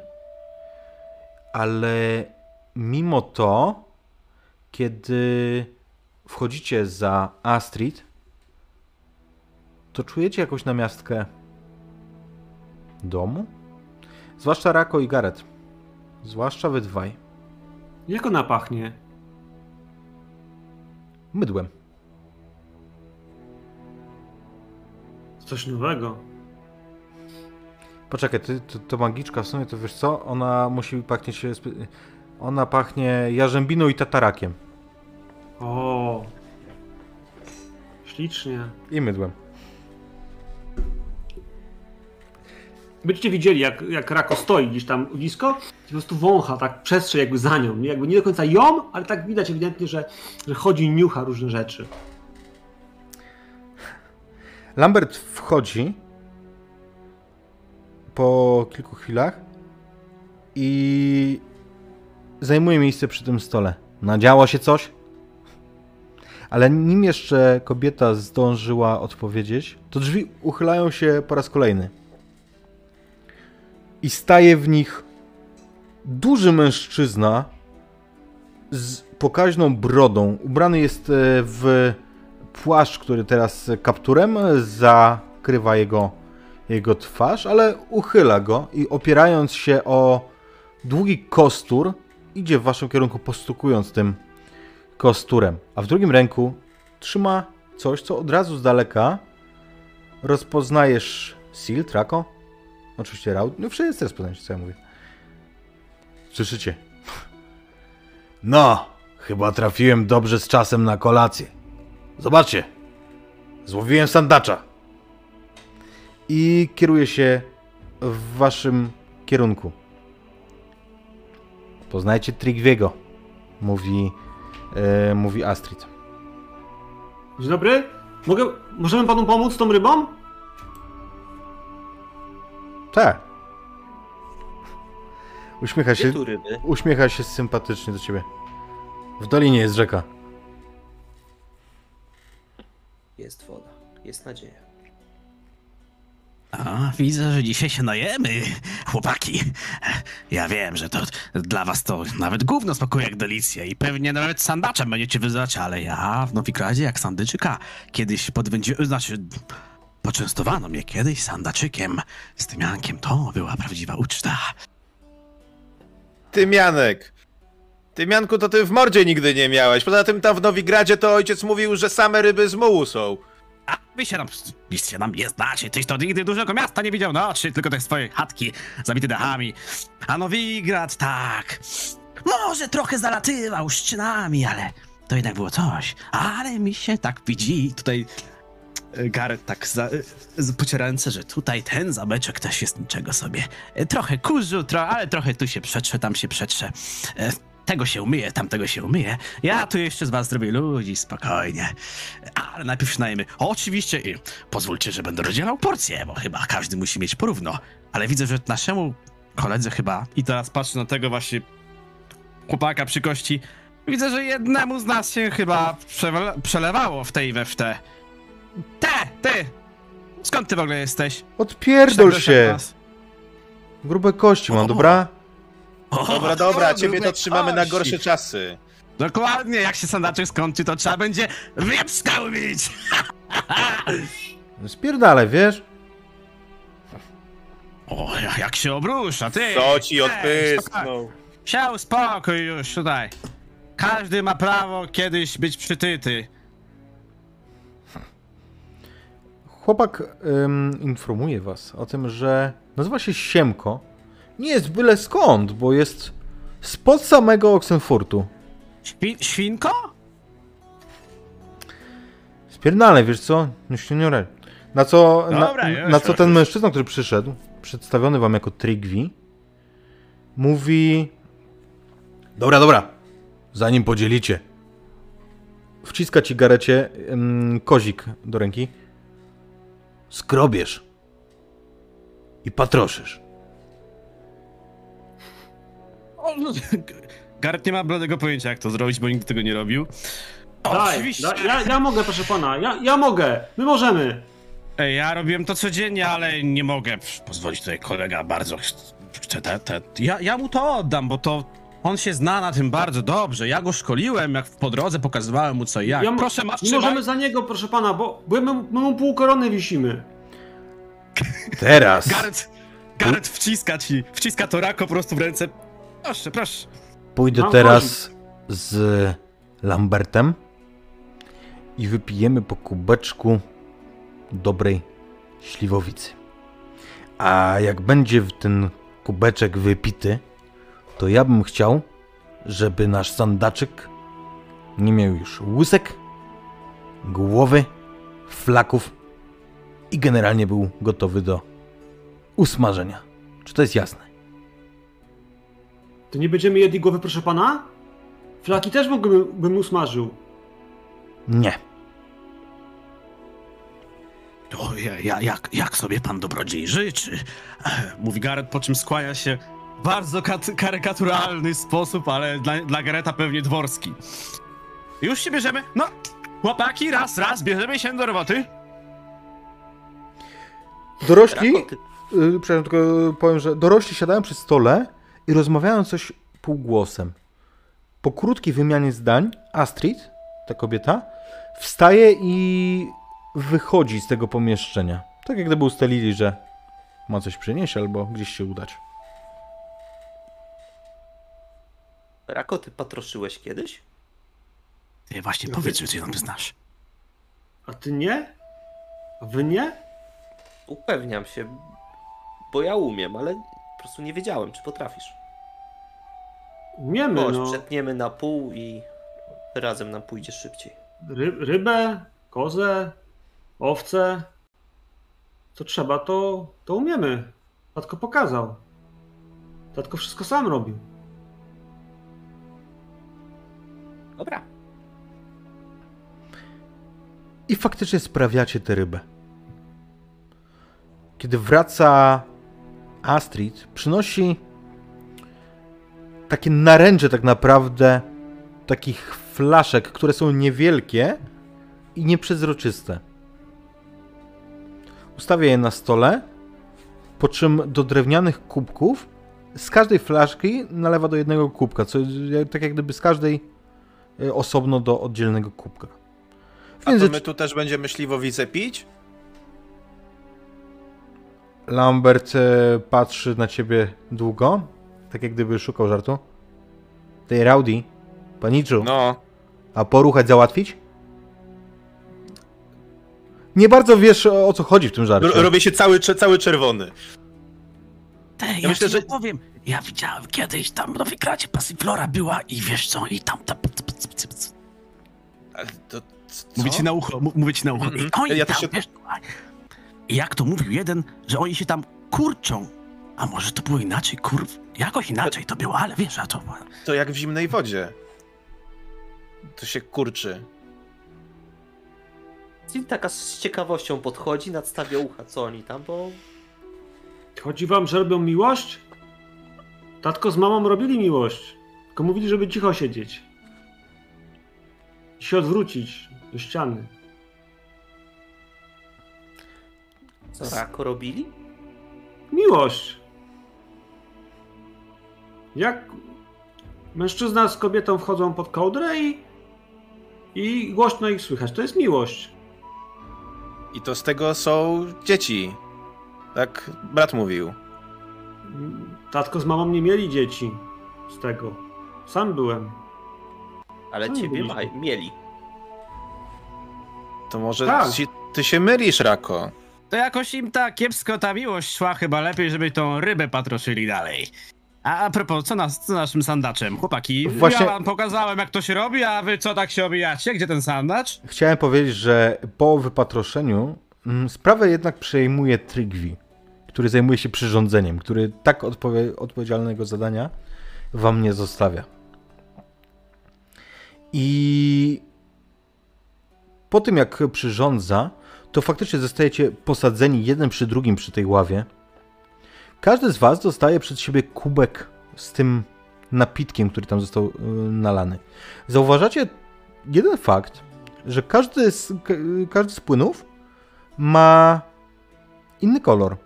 Ty, Garrett, dostajesz niebieski, Rako twój jest zielony, ten Silta fioletowy, Raudiego wręcz taki wpadający w, w turkus. Zamienimy się? Nie, bo ten jest w kolorach mojego planu. Mój jest zielony. Nie zamienicie. Chłopaki, może wymieszamy, wtedy może będzie lepsze. Widzisz spojrzenie Astrid, które stało się lodowate. Ona nie komentuje nijak, ale ty już wiesz. Nie wiesz, bo nie słyszysz. Teraz słyszysz, to wiesz. Przed każdym z was zostaje ustawiony też talerz z parującą porcją ryby i, mm. i pajtką chleba obok. A kiedy spożywacie, to Co prawda Lambert zdaje się stracił zainteresowanie wami i głównie skupia się na dekolcie e, Astrid. Natomiast kobieta, jak również em, ten, ten starszy mężczyzna, Trygvi, zadają wam wiele pytań. Skąd jesteś? Pyta, patrząc na ciebie, Ra Raudi. No... Ze Skellige. Skelligijczyk. A, moje strony. A nie? No, tak właśnie imię. Mam e, wujka z takim imieniem. Tak. Ja też jestem ze Skellige. Jego akcent dla ciebie, Raudi, jest totalnie dziwny. A nie brzmi pan jak nasz. Co jest z panem nie tak? Starość, chłopcze. To doświadczenie. Ja to znałem starych, różnych. I oni tak nie brzmieli. A ty? Umrze pan? Tak. Pewnego dnia tak. Ale prawdopodobnie później niż ty. Nie będziesz na to patrzył.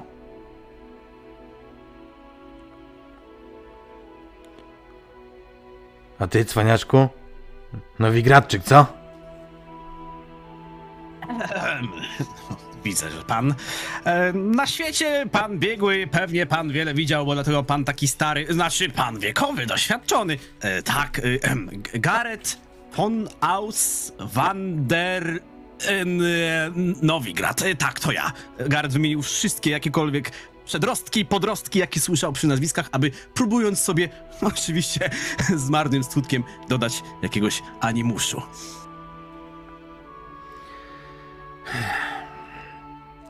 Wiecie, co tu się z wami stanie? Ja wiem. Odzywa się, o dziwo, ten otyły chłopiec, Siemko.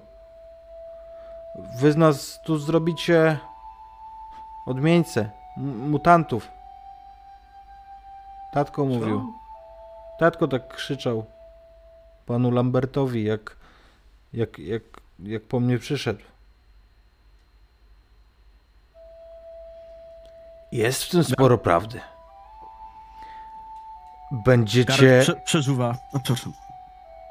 Śmiało. Garrett przeżuwa już sandacza, zagryza chlebem. Odmieńce i odmieńce, jak nie jesz, to, do, to oddaj swoje. Ważne, że masz ciepłe żarło.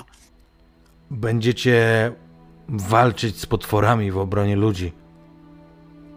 To szlachetne zadanie. I... Moż, można je potem zjeść, czy...? Nie, będą ci płacić za to zabijanie. I będziesz mógł sobie kupić do jedzenia, co tylko zechcesz. A dwie korony dostanę? Dostaniesz dużo więcej, mówi Astrid. Ale żeby tak było, musisz być bardzo grzeczny. I słuchać wszystkiego, co powiemy ci ja, Trygvi i Lambert. Gdzie się gapisz? Z takim kompletnym smutkiem e, kładę ręce, w której jednym mam sandacza, a w drugiej mam tę pajdę chleba, kładę na, na, na stole. No to najgorzej. Każą nam wykonywać zadania. Ja, ja mogę robić, co pani chce. My możemy robić, co pani chce. To pani będzie naszą mamą, pan Lambert będzie tatą, a my będziemy braćmi. Uśmiecham się do was. Jakbym był zajebiście zadowolony. Jakby to była najlepsza idea w... Hej! To nie brzmi świetnie? Braćmi? W pewnym sensie, rzuca Lambert. Miałem kiedyś braci. I co? Natomiast, zwłaszcza jak było to wspomnienie o matce, e, odwraca głowę w ogóle od stołu. Gdzieś tam. Szybko wyciera oczy. Co, co? Ja jestem, kurwa, ten najmłodszy, dobra? Oblizując palce, wycierając już takie zatuszczone sandaczem ręce o, o, o swoje ochmany. No, jak dobrze płacą, to nawet i możecie starą ze starym i, i bracholi przyszyć. Ale co wy właściwie od nas chcecie? Bo tak... Nie żebym coś tego, ale... Jak to mówił kiedyś... E, stary... Penedylbert... Spod stoka tego pod mostem. W życiu chłopcze nie ma nic za darmo. Po czym mistrz skumany buta podpieprzył. Ale to już inna historia. Z czego od nas chcecie, mości panowie? Powiedzcie, ja zrobię. Jak dobrze płacicie, karmicie dobrze, to ja tu mogę nawet zostać. Patrzę się pod stół, czy Garrett ma dwa buty. Widzisz, że ma dwa, ale jeden jest zdecydowanie inny i nieco za duży. Najpierw chcemy was umyć i odwszawić. Śmierdzicie, chłopaki. Mówi Astrid. Tak, to już pora. Dodatkowo ty... Jeszcze bym wytrzymał, ej. Rako, pokazuję, ty wypij to. Nasypuję czegoś, jakiegoś proszku albo jakiejś, jakiegoś, jakiejś zawiesiny do płynu, który ma w kielichu i podaję ci. Rako wypija. Jest gorzkie, mocno ziołowe, ale to nie jest nic, co byłoby nie do przełknięcia dla ciebie. Tatko przecież zbierał zioła. No to... Jedliśmy gorsze rzeczy, proszę panią. To na te problemy z brzuchem. Nie mówiłeś nic o tym, że, że masz jakiekolwiek dolegliwości. Ona już od pierwszego spojrzenia na ciebie wiedziała. Ojej. Skąd pani wiedziała? Z tym czarodziejką.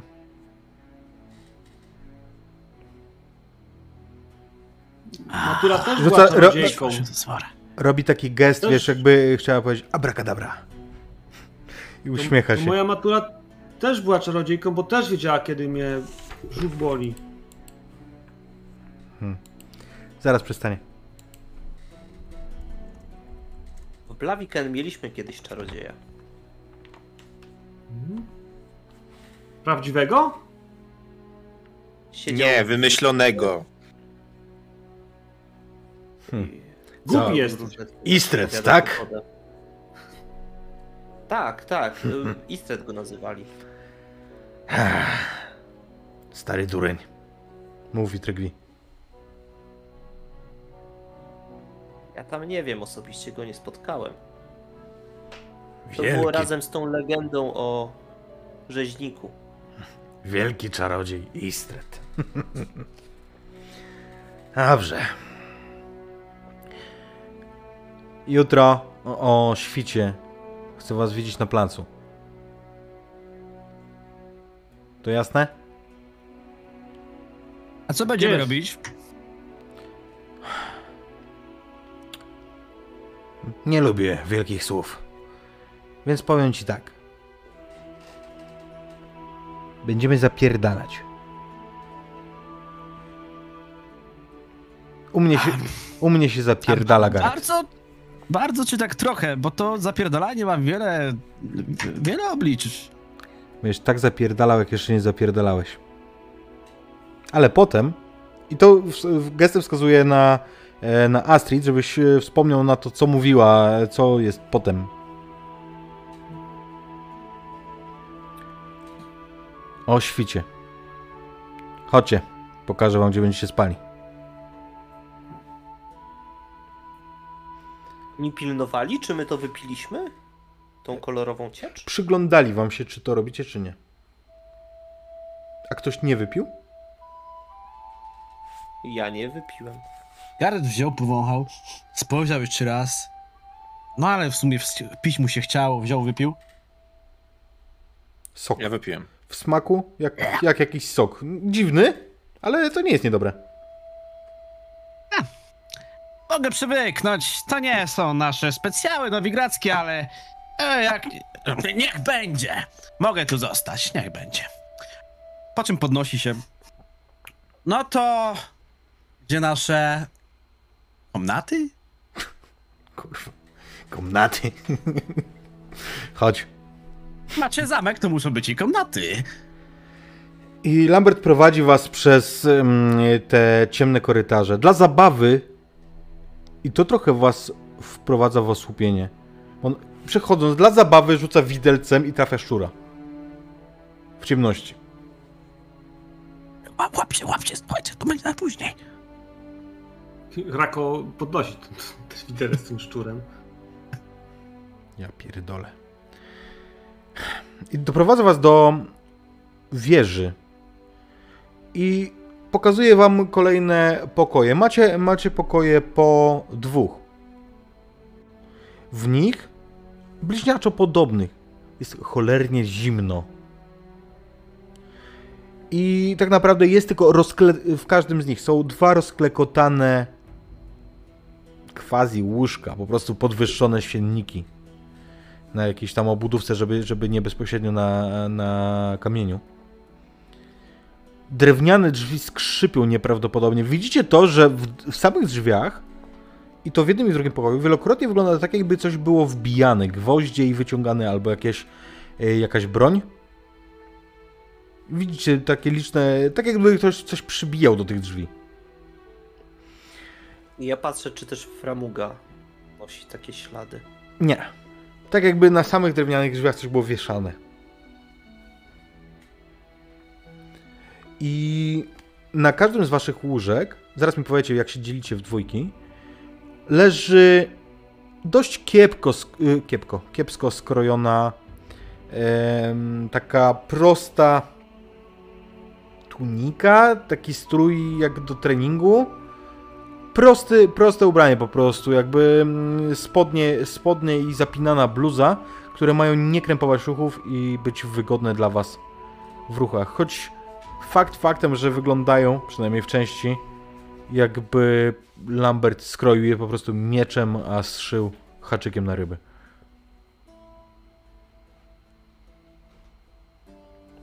No, czym kata bogata.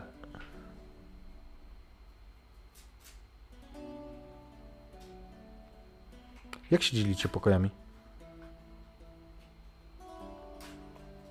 Garrett przebiega po jednym, przebiega po drugim pokoju i szuka tego, gdzie jest i cieplej, i mniej wilgoci, i gdzie jest wygodniejsze łóżko. Mhm. Tu i tu jest mokro, piździ, a siennik jest taki, że praktycznie dupą na, na, na drewnie. Panie Wiedźminie! Że i tak wszystkich gości przyjmujecie, to ja się nie dziwię, że tutaj nikt was nie odwiedza. Dobra. Mhm. Dobra, Kary, cicho, bo będziesz dwa razy zapierdalał jutro. Jutro będzie futro, teraz. Muszę dać wypocząć mojemu Bebzonowi. Bo takiego sandacza dawno nie jadłem.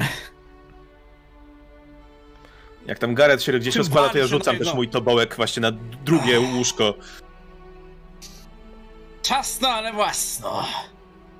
W rynsztoku bywało gorzej. Tego wieczoru w obu komnatach zawita jeszcze Astrid. Astrid, która na waszych oczach wyczarowuje najpierw balię, która zdaje się wpływać za nią. Dla tych, którzy nie wiedzieli, czym jest balia, to właśnie mogli, mogliście się dowiedzieć. A... Będziemy, mieć, będziemy mieć delikatne tyłki, jak się kopiemy złe. Ma, ale ta balia jest pusta. Natomiast to ona, to same przyjdą. Na waszych oczach wyczarowuje, po prostu napełnia ją gorącą wodą z mydlinami. Na już. No już, nie wstydź się. To ostatni ten tomba. Ściągam też y, rzeczy. Ona, ona, ona, jeżeli ktoś z was się waha, mówi, no dobrze, dobrze, no zobaczyć jednego, to jak zobaczyć wszystkie, na, no nie wstydź się. Pani nas gotuje. Zebrał, wszedł do wanny. W bali. Ona wykrzykuje też jakąś formułę i czujecie, jak owiewa was ciepłe powietrze, coś, co sprawia, że czujecie, czujecie mrowienie na skórze. Ale po chwili ono znika i nie dość, że nie ma tego mrowienia, to nie czujecie też tego wszechobecnego swędzenia. A tak. I tak powinien być przyjęty od początku. Wybaczam wszelkie niewygody. Tak powinno być. W porządku? Co sądzicie, chłopaki? W porządku, Rako? Dziękuję. Pyta Astrid? Ale nie, nie, nie, nie będzie nas pani gotować? Nie. Tak tutaj wstrucham ten Raudiego. My czarownicy zjadamy na surowo, Rako. Dobranoc. Dobranoc. Dobranoc, pani. Zostawiam was w tej bali. Syła jej buziaka, kiedy się odwraca tylko wzrok. E, słuchajcie, ci Wiedźmini to jednak tu mają jakieś życie. Oni tak tylko udają, że tu jest tak paskudnie i w ogóle brudnawo i, i zapierdalanie. A może jednak jutro wcale nie będzie tak źle? Na razie faktycznie wygląda całkiem nieźle. Ja to bym na twoim miejscu, Garrett, uważał, bo ty to tutaj za szerokie progi na tę wąską dupę. Ty widziałeś, jak Lambert na nią się gapi? A, tam. To, to, to. Jedna czarodziejka. Ja pamiętam, jak przechodziłem obok Kuternogi Katarzyny, to co druga mówiła, że czarować potrafi, co? I potem kasę brała. Owszem, facet wychodził uśmiechnięty jakiś taki, no ale no to, to czy, czy on czarować, to nie wiem. Tatowi już bo inna liga, to to jeżeli wiedźmaki takie panny poznają, to, to mogą ze mnie, ja mogę nawet trochę pozapierdalać, tak? Ja się na zapierdalaniu znam, jakby co was nauczę. Dobra, dobra, ja to on myślę, że... Jak tu wjeżdżaliśmy, o tych słupkach, że to był grzebień. Widzieliście kiedyś coś takiego? Bo to chodziło o to, że jak jest jeden palik, to jest jeden martwy i oni tam nas pogrzebią, dlatego grzebień. A myślałem, że grzebień to wiecie, to, to, to burżuje się tak ten, coś tam robią Włosny na głowie trefie. Takim czymś. O, coś pa... takiego słyszałem, ale komu to potrzebne? Robię buzię w ciup i patrzę się w, w ścianę. To, to na owiec jest, to się na tym yy, włóczkę nawleka. I... Ale takie duże? Może oni nam to, coś każą na to nawlekać. Żeby nie a może, może, a może oni tu właśnie owce hodują i może to będziemy zapierdalać i nawijać wełnę na to grzebienie. Wszystko ma jakiś sens.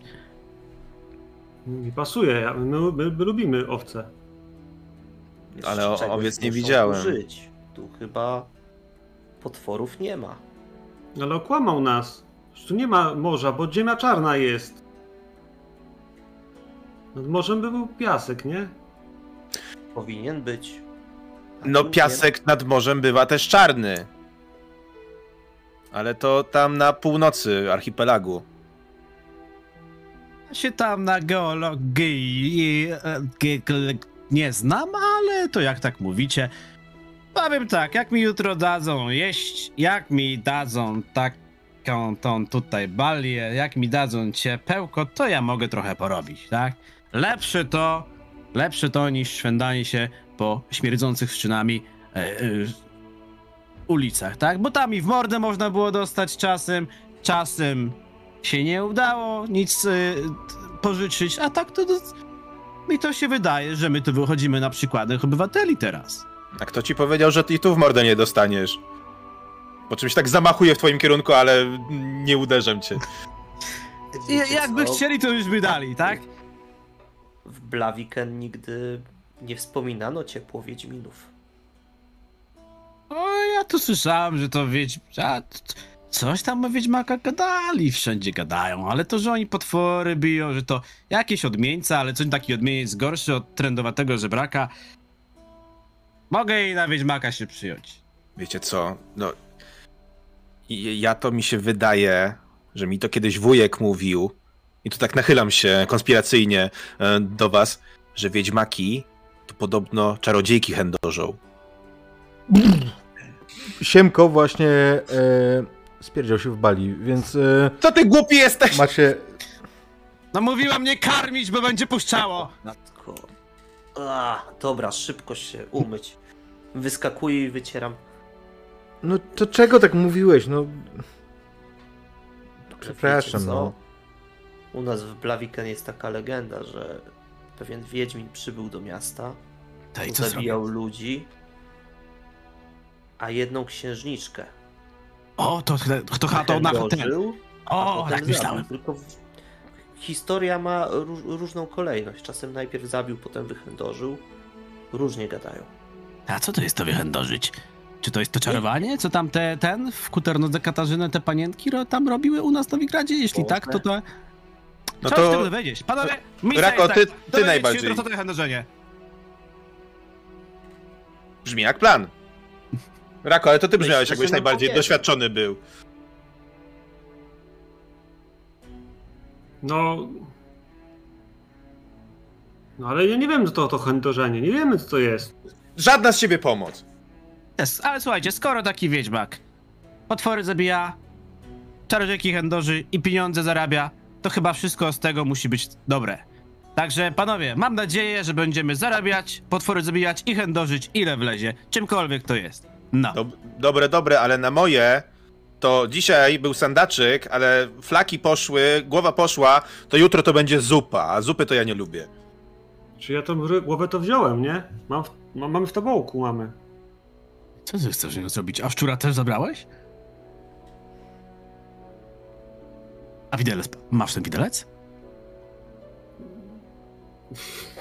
Wyciągam taki, wiesz, poka, poka, poka, poka, poka. I wychodzi, że Rako jest jednak najmądrzejszy z nas wszystkich. Widele... Czy widelec jest stalowy, czy jest srebrny, czy jaki? Nie, no gdzie jest srebrny? Przyglądam się. Eee, to, to tandeta, taka myślałem, że te wiedźmaki lepszego używają, to nawet... Masz, myślę, że nie masz. Jest nawet stalowy. Oddaj. Ja, te, ja tego ten ci nawet za... za półtoraka nie opchnąłbym mu. A, zabieraj to. Myślę, że my... opychaniem i handlem, to się raczej zajmować tu nie będziemy. No ale to nie. Tak na kontynentalny ten wasz rozumek, no to zabijasz potwora, no i no to tak jakby przynosisz jego ciało i sprzedajesz, no to trochę handel. A w sumie, tak jak teraz o tym mówisz, no to co? Nie myślałem o tym w ten sposób.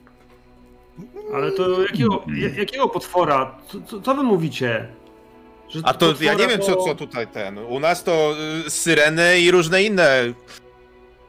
Gówno. Widziałeś kiedyś syrenę? A widziałem. A dużo mają te. Bimbały mają. To ja nie wiem, to co na tym Skellige robi się, ale to to. Czy muszę kiedyś odwiedzić? Eee, ale to może jak tym wiedźmakiem zostanie, bo to jeżeli wiedźmaki mają takie tutaj, takie branie, to, to, to tym bardziej.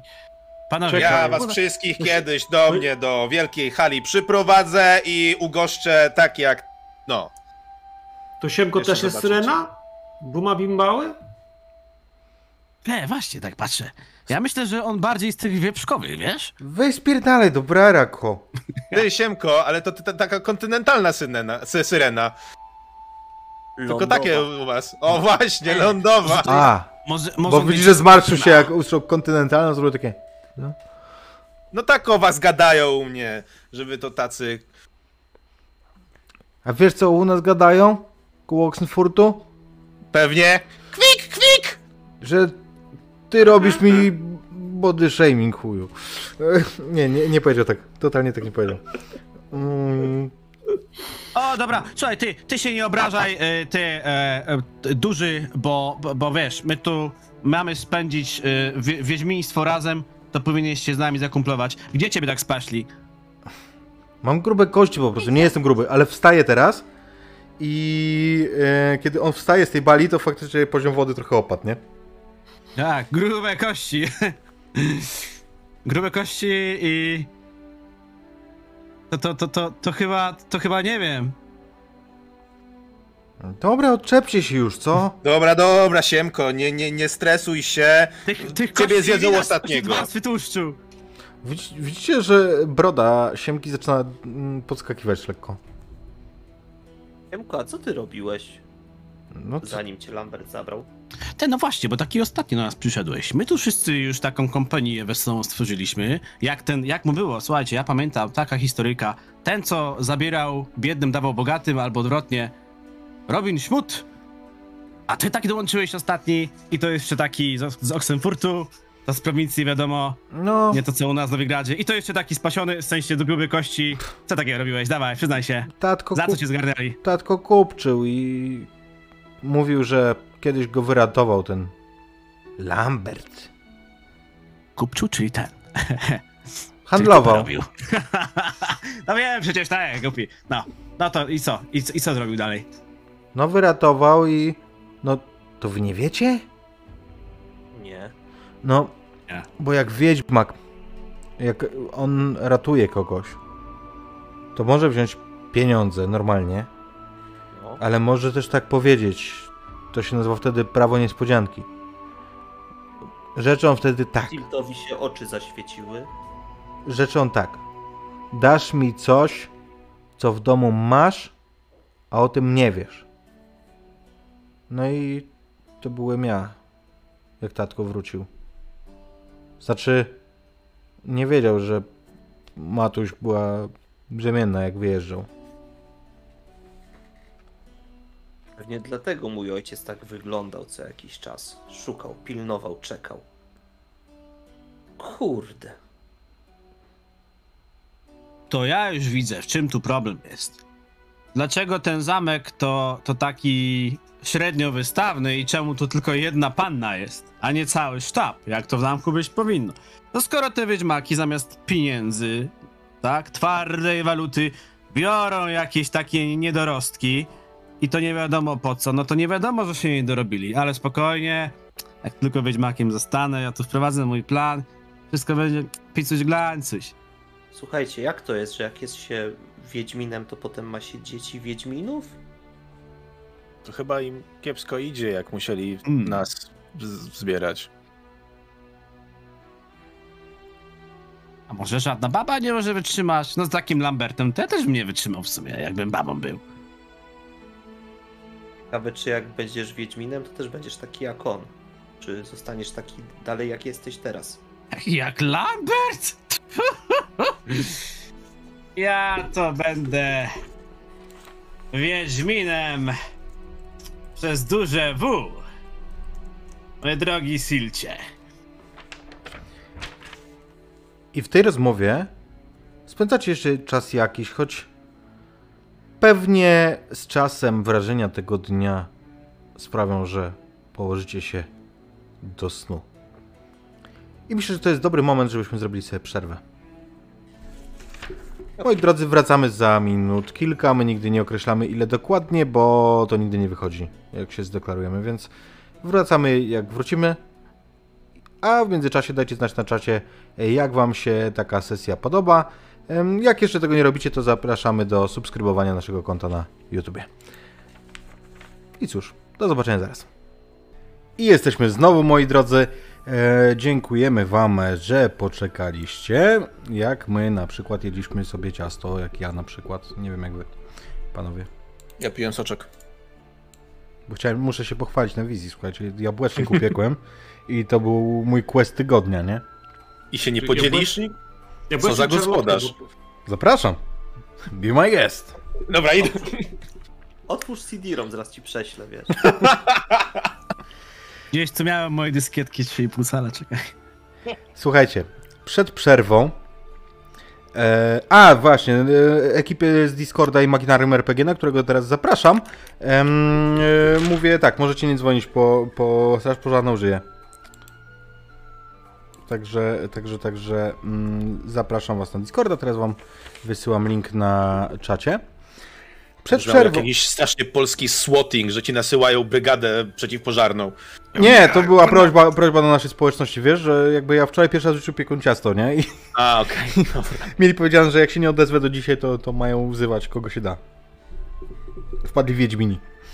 Mm, słuchajcie, przed przerwą naszych czterech bohaterów, tak, tak naprawdę siedmiu, ale czterech, których mamy na ekranie, trafiło do... zagubionego w górach, gdzieś w Kedwen, zamczyska Kaer Morhen. O dziwo! Wbrew temu, co Lambert po drodze wam gdzieś mówił w takich swoich szorstkich żartach, a może wbrew temu, co słyszeliście w dzieciństwie, kiedy straszono was wiedźminami i opowieściami o wiedźminach, nie było źle. Nakarmili was? Umyli? Dali odzienie, jakie było, takie było, ale, ale dalej lepsze niż wasze. Zabawiali zupełnie miłą rozmową. Jak można nie zaspać w takich warunkach? Oczywiście, że wszyscy zaspaliście. Więc budzi was szarpanie, kiedy wkurwiony jak sto pięćdziesiąt Lambert wpada. Co to ma być, kurwa mać? Raz, już poszedłeś i e, Silt, ty w tym momencie jak się budzisz, to już lecisz. Mm, on po prostu łapie, łapie, łapie cię za fraki razem z kocem, z, te, z tym pledem, który jesteś przykryty i wywala cię z tego silnika. Raz, dawaj, kurwa, Rako, co to jest za lenistwo? Garrett, kurwa, bo ci pogłębię te sińce. A to mamy rzeczy. Za minutę was widzę na dole. Kozojebcy. A, co się pali? Nie śpię. Nie śpię. Jakieś kole kolejne słowo słyszałem. Coś jak chędożyć, ale... I on... To pewnie o... coś z tym patroszeniem kurz, co, co Rako mówił. To pewnie coś z tym. On nie czeka na was. Schodzi... Yy, schodzi schodami na dół do wielkiej sali. Eee, dobra, panowie. Kto pierwszy na dole, ten... Nie, kto... Ostatni! Ej, puszczam się biegiem!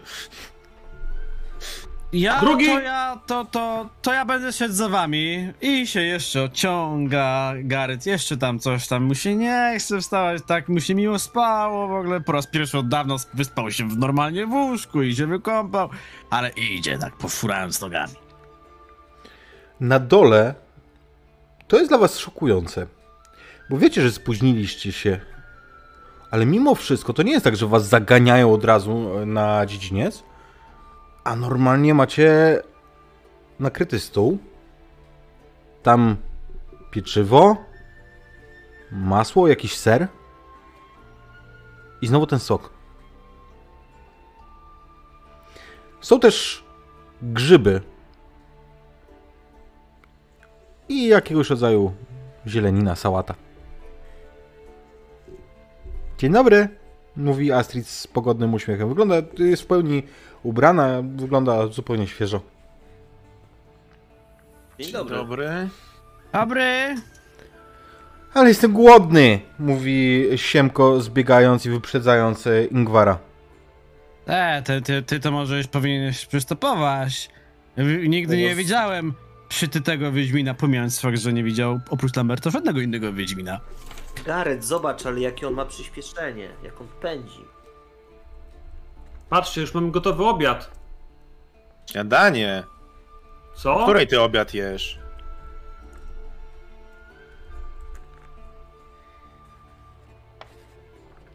Ale to mamy iść czy jeść? Ja się pytam Astrid. Nie no, zjedzcie i będziecie później trenować, no jak zjecie. No w takim zamku to ja myślałem, że my do łóżka dostaniemy, ale już dobrze, niech będzie. Co my tu mamy dzisiaj? A... Dostajesz liścia od przychodzącego Lamberta, o. Tak wiesz, tak w tył głowy, nie? Nie mocno. Nie mocno. E, to, ta, tak, tak, już rozumiem, już, już siadamy. A to tak, myślałem, że to jajecznicę będziemy mieć, albo coś takiego. Co to jest? Patrz, pokazuję na te grzyby. To grzyby. Są dobre, spróbuj. Gąska, maślak, borowik. Tak, odpowiada Astrid. To nie są żadne grzyby, które byś znał. Silta strasznie suszy, bo poprzedniego dnia nie wypił tego swojego soku, więc teraz tak naprawdę... Tak, nie ma tu wody. Na stole jest dużo tego, tych soków, ale nie ma wody. Garrett patrzy z niesmakiem na grzyb. No co kraj to wyczaj. Jest lekko gorzkawy w smaku, nie jest jakiś straszny. Ot. I jak te grzyby, Garrett? Nawet zrybił i grzyba da, mogę zjeść. Potem bierze kolejny kęs, bo jednak, no jednak z siego, bo po całej nocy głodny po prostu jest. Gryzie i znowu ten sok patrzy. A z czego te soczki tutaj się robi? Bo ja to nie wiem, co wy tu hodujecie w tym waszym zamku. To porzeczka jest? Tak, porzeczka. Może być. Ja biorę trochę tej zieleniny jeszcze mhm. i z chlebem wsuwam. Pożywiacie się. Ja zajadam, dokładnie. Co Poży... dają, to jem. Pożywiacie się, a po kilkunastu minutach już najedzeni zbieracie się na placu, gdzie czeka na was Lambert. No i co, panienki, na żarci?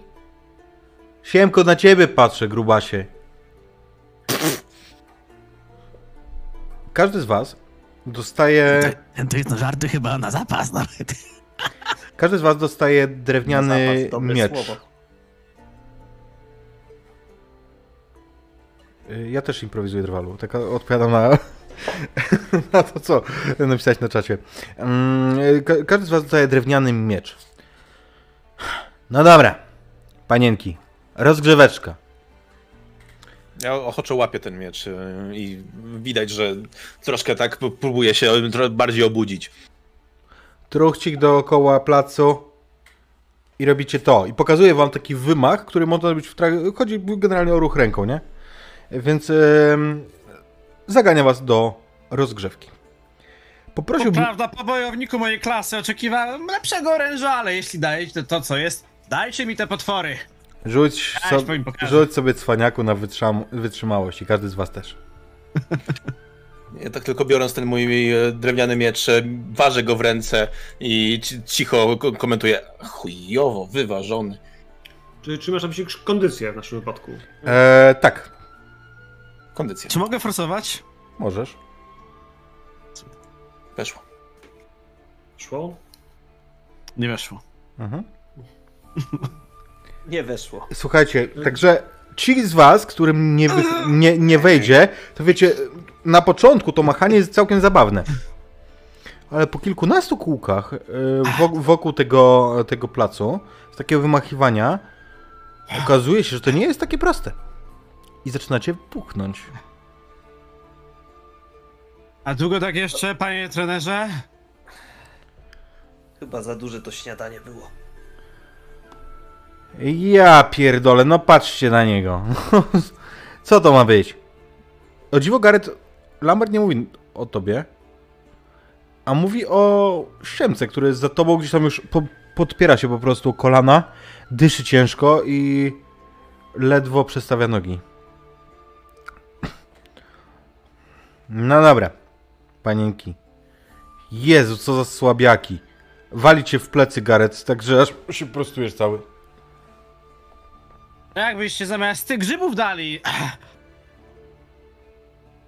Jakieś jajo. Rybę. Albo coś takiego. Pa, My możemy srenkę. tak cały dzień. My możemy tak cały dzień.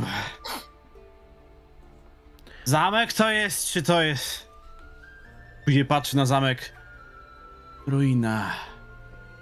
I zdałem sobie sprawę, że to jednak przecież jest to drugie. Że rzeczywiście, dopiero teraz Garrett sobie zdał sprawę, że rzeczywiście tu chyba nie czekają ich luksusy i wygody, tylko że istotnie to może być dosyć ciężka przeprawa. I rozpoczyna się trening. Lambert pokazuje wam zupełnie podstawowe ciosy, zasłony, zupełne podstawy podstaw. Raudi, ty to wszystko znasz. Ciebie na pewno tego uczyli. Więc dla ciebie to jest totalna nuda. Panie Lambert! Ja to wszystko wiem! Mogę iść w sobie? Patrzy na ciebie. Ocenia cię... O, ocenia cię wzrokiem. Rzuć sobie na walkę wręcz. Z miłą chęcią. Plus jeden możesz sobie wziąć za ten miecz.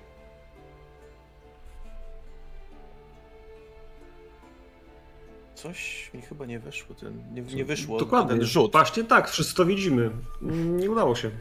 To wygląda. Nie, bo znaczy ja nie mam żadnych wyników po prostu na tym rzucie. To oczywiście, no. Wiemy, to, Refur, wiemy. Co, co, co znaczy, że nie masz sukcesów, nie? Grajmy w to. Prawda? Nie ma kości, nie ma sukcesów.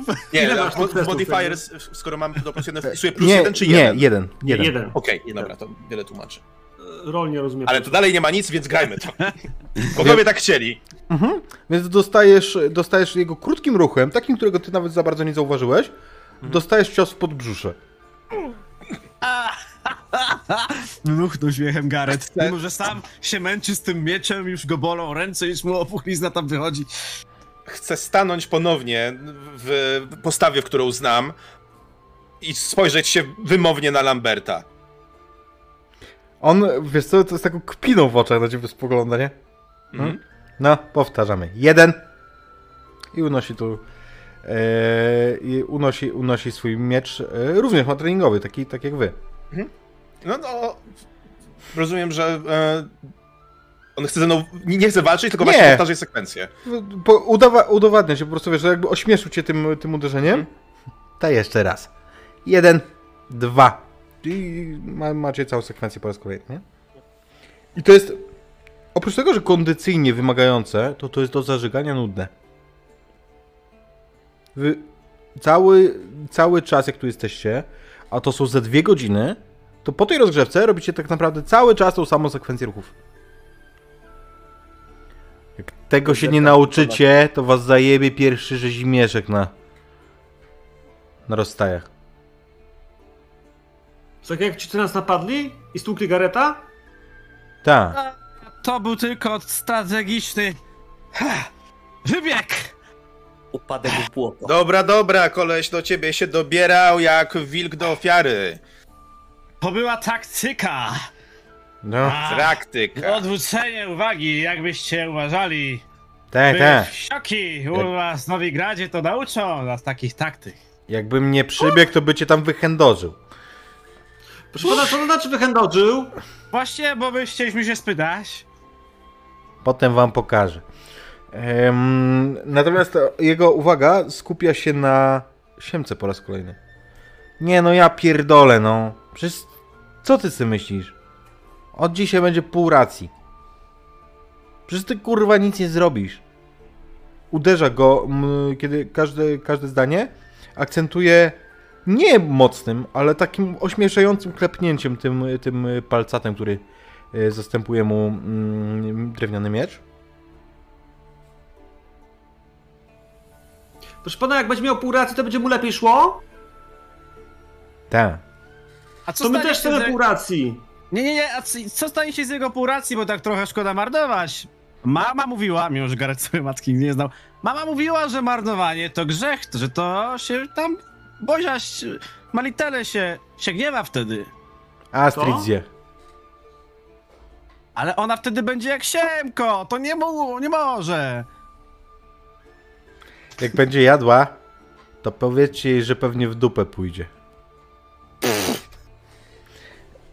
Dlaczego? Żeby mogła w tej bali wsiadać mocniej, no tak. I kiedy generalnie w takim luźniejszym yy, tonie, już gdzieś tam z głupimi żartami i tak dalej, co jest też, zwłaszcza ty, Raudi, zauważysz, jako, jako ten, który był, miał być edukowany na kogoś z wyższych sfer, teoretycznie przynajmniej, zauważysz, że Lambert musi być bardzo stary, ale on ma niesamowicie gówniarskie poczucie humoru. I w luźniejszej atmosferze już dokończacie ten trening, ale jak wydaje wam się, że to jest koniec... O nie. Prosto... To się narobiliśmy. Tak? Co? To była rozgrzewka, panienki, mówi Lambert, wkładając, wkładając drewniany miecz do takiego stojaka. No, zapraszam. Idzie w kierunku tego grzebienia. Natomiast mija go. Wy gdzieś tam już z obawą pewno patrzycie na te paliki, które urastają po waszych rozmowach i przewidywaniach do miary zagrożenia. Ja albo chciałaś czy... szturchnąć Silta w bok i powiedzieć, teraz będziemy grzebać siemka. Nie, ale on się tam nie, nie zmieści. Na razie powiedział, że dostanie pół porcji, spokojnie. A, ja, ja też pół porcji, nie wiem, też chcę. Wy, wychodzi przez bramę i rusza delikatnym truchtem. Traktem, który wychodzi tak jak gdyby z powrotem na drogę, którą wybieg, wjechaliście. Kiedy... Mm, Kiedy mijacie ten most, to po raz kolejny wszyscy teraz już wyraźnie widzicie na dole te, te kości, które bieleją. Panie Lambert, czyje to kości? To? Taki, którzy chcieli wpierdolić Wiedźmina. Głupi. Głupi. Dużo, dużo ich. I Lambert, nie czekając na wasze komentarze, zaczyna, rusza takim lekkim truchcikiem. Bardzo, bardzo delikatnym. No dawaj, dawaj. Tatko mówił, że głupich nie sieją, a na Skellige to mało siejemy. Biegnę za nim. Ech. To chyba jednak będzie nieco męczące. Powiedział, patrz, popatrzył na swoje już nieco opuchlizny na, na, na, na rękach od długiego właśnie machania tym kijem, ale biegnie za nimi. Szybko, szybko droga skręca w taki, jakby odchodzi od niej taka, taka ścieżynka, która jest ledwo zauważalna. I ruszacie przez ostępy. Bardzo łagodnym tempem. To znaczy, dla Lamberta jest łagodne. Bo wy po chwili już dyszycie. A Siemko, który został w tyle kilkanaście metrów za wami, macie wrażenie, jakby był zaraz za wami po prostu. Tak, tak głośny jest jego oddech. Macie wrażenie, że on zaraz wypluje po prostu płuca. Ale i was poproszę o rzut na kondycję. Weszło. Ach.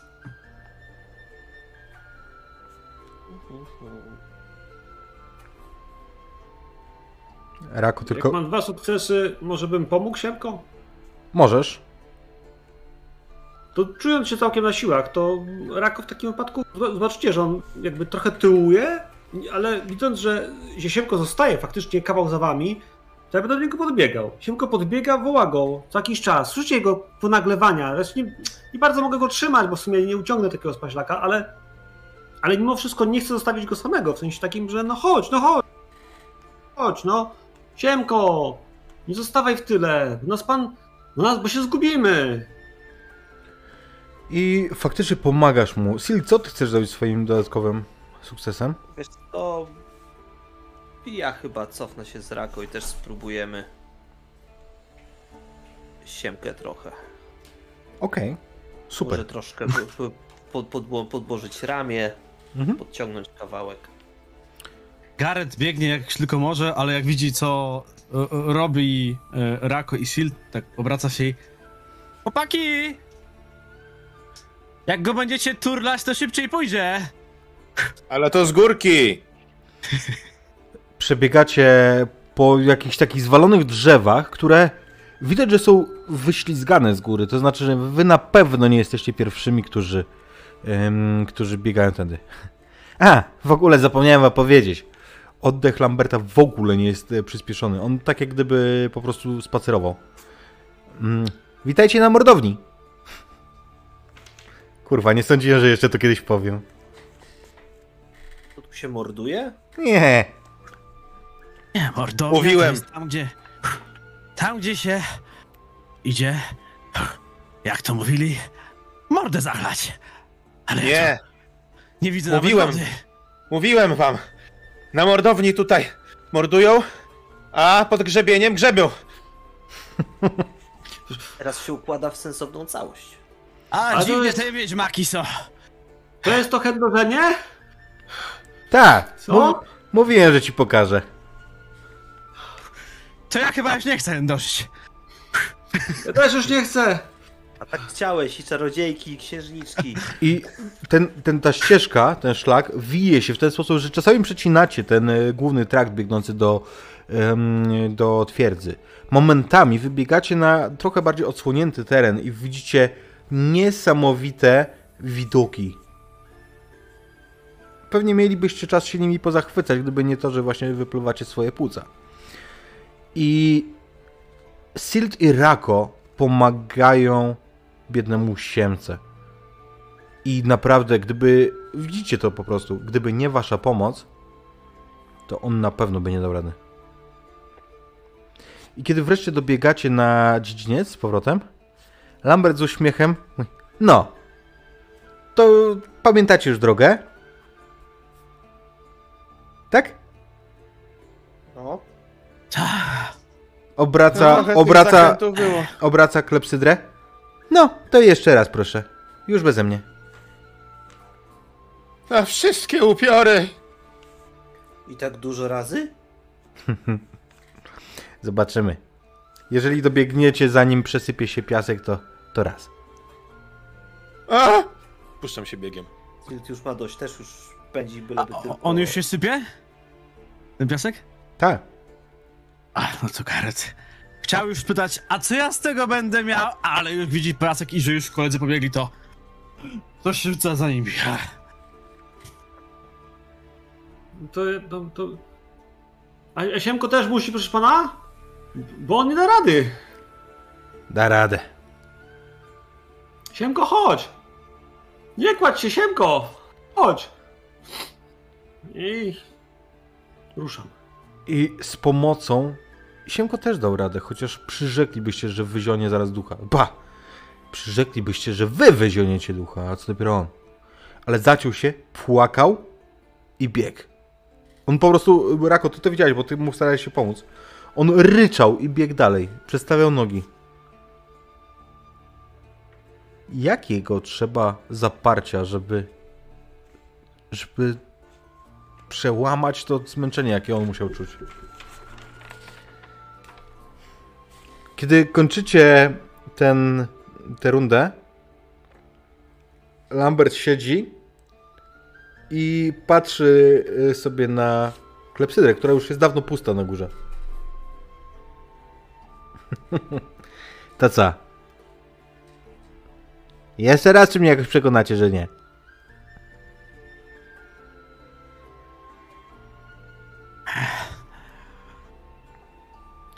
A mogę, a może, może byśmy się napili wszyscy? Na przykład? Takie bieganie to... To w ogóle też bez... Czemu bardzo, to służy? Mości Wiedźminie. Gorąco się zrobiło. O, dokładnie. Przecież taki mam... ładny dzień. Po co marnować na... Co, chcesz... Uch. Chcecie pić? No... No... Mm? no. Tak. Masz, Rako. Wyciąga ten bukłak, który miał przy sobie w twoim kierunku. To biorę łyka. To jest coś innego.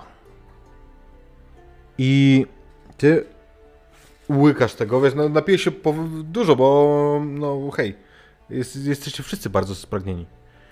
Ale Rako, ty siadasz na tyłku, na po prostu pośrodku placu i zaczyna ci się kręcić w głowie.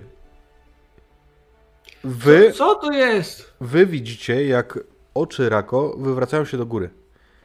I opiszemy tę scenę z perspektywy twojej, Rako, i z perspektywy pozostałych.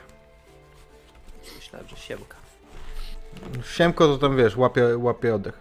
Siemko nie słyszy świata pod własnym sercem, który bije mu w uszach. Rako, jesteś na długim trakcie, który zaczyna się mniej więcej w twojej chacie, tam gdzie mieszkałeś z rodzicami, dopóki oni nie. Ale pędzisz, pędzisz po tej, po tym trakcie w stronę starego zamczyska. Pędzisz nim, tak jak po tym szlaku przed chwilą. Tak? Pędzimy? Jesteś sam, wokół są mgły i widzisz po obu stronach tego traktu sylwetki, sylwetki, które sięgają po ciebie, tak jak gdyby chciały cię złapać, ale, ale ty wiesz, że ty masz lekkie stopy, że, że ty jesteś szybszy. Chociaż może wśród tych sylwetek mignęły ci również twarze rodziców? Ale nie, to nie mogli być oni. Pędzisz, pędzisz do tego zamku, do najwyższej wieży. I ty wiesz, że tam jest ta magiczka, ta piękna magiczka, która teraz, kiedy ją widzisz, rozmawia z lustrem. Lustro z płaszczyzny zmienia się, przyjmuje ludzki kształt. Ona coś tłumaczy, śmieje się, macha rękoma, a ten kształt, z grubsza humanoidalny, również pokazuje palcem, jak gdyby powiedziała coś, co mu się bardzo spodobała. Kiedy dobiegasz, ona ogląda się i patrzy ci prosto w oczy. Ma niesamowicie błyszczące oczy, a na szyi jakiegoś rodzaju kamień, który teraz emanuje potężną mocą. Ty będziesz pierwszy z nowego rodzaju. Pierwszy. Będziemy? Będziemy? Ja ją znam? Jak się czuję? W sensie, czy... Czy... Czy mam wrażenie, że ona jest... To Astrid. To jest Astrid. Ale jakaś inna. Zimna i straszna, kiedy to mówi. Natomiast wy... Bałem się jej? Tak, ale nie tak, żebyś uciekał. Bardziej tak, żeby cię wryło po prostu, kiedy ona to mówi z tym uśmiechem. Mhm. Z tym jadowitym uśmiechem. Natomiast wy pozostali, kiedy, kiedy Rako siada na tyłku, widzicie, jak on wywraca te oczy i mówi zupełnie nie swoim głosem, zupełnie dziwnym głosem. Osiem mieczy wyruszy na szlak. Żaden z radością, tylko z gniewem w sercu. Stary wilk zdycha zdradzony w jamie. To małe wilczki stworzą watachę, która podpali ten świat. On ma niesamowity uśmiech, kiedy to mówi. Choć po chwili... Rako wraca. Lambert wyciąga ci ten bukłak z ręki. Będę pierwszy. Będziemy pierwsi. Rako, nie bój się. Będziemy pierwsi. Rako, nie bój się. Rako, Rako wszystko Będziemy... dobrze? Rako, dawaj, bo będziesz miał mleko w ciele. Co będę miał? Mleko się robi, jak siadasz po, po bieganiu.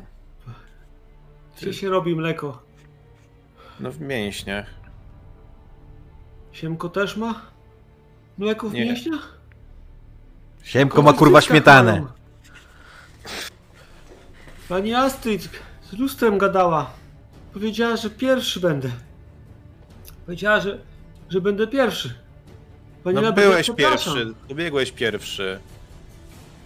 Mi się chyba odechciało pić, wiecie? Spierdalać na jedzenie. A potem... Potem zabierzemy się za teorię. O nie. To Myślę, że żaden z was nie ma tego słowa. Może Raudi. Co, nie chcecie jeść? Chcemy! Eee, Chcemy! Garreta już nie było na miejscu. On już, on już był w zamku. Szukał jedzenia. Ostatni z was przyjdzie na pewno Siemko. On ledwo powłóczy nogami. On yy, zachowuje się jak totalnie pijany. Jak ktoś, kto kompletnie nie ma siły już teraz. Kiedy już nie stoi nad nim krzyczący Lambert. Kiedy nie, od, od niego nie zależy wasz los. Kiedy docieracie do yy, sali, on po prostu... Siada ciężko na ławie, opiera głowę na, na blacie i tak zostaje. Nie, nie jest zainteresowany w ogóle tym, żeby przynieść sobie jedzenie. Natomiast jeżeli o was już... chodzi, to jest oczywiście kociołek, z, już nie z takim sandaczykiem, ale jest tam jakaś kasza nagotowana, nawet sporadycznie zdarzają się w niej kawałki mięsa. A myślałem, że będzie zupa. Czy jest tam Astrid? Nie? Bo Rako zabrał głowę. Wiesz co? Nie. Jest tam... A, tak. Kręci się tam Trygvi. Czyli to wszystko wina Rako. Ładnie. Ale no kasza lepsza niż zupa. Tatko mówił, że zupa to pożywienie biednych. Zależy kto co lubi. Ja lubię zupę. A rybną to już w ogóle. Tu, tu macie sok. Mówi e, Trygvi. Ja od razu łapię turkusowy. Zielony. Słyszałem, jak kiedyś przy Kuternodze Katarzynie jakiś jacyś goście mówili, powiedzieli coś, nie wiem co to znaczy teraz, ale powiedzieli, kto wybrzydza, ten nie rucha. Ja powiem wam, że kto nie wybrzydza, ten nie, kto wybrzydza, ten nie żre. Tak patrzę na Siemka, tam tu ten, on chyba nie będzie dzisiaj jadł.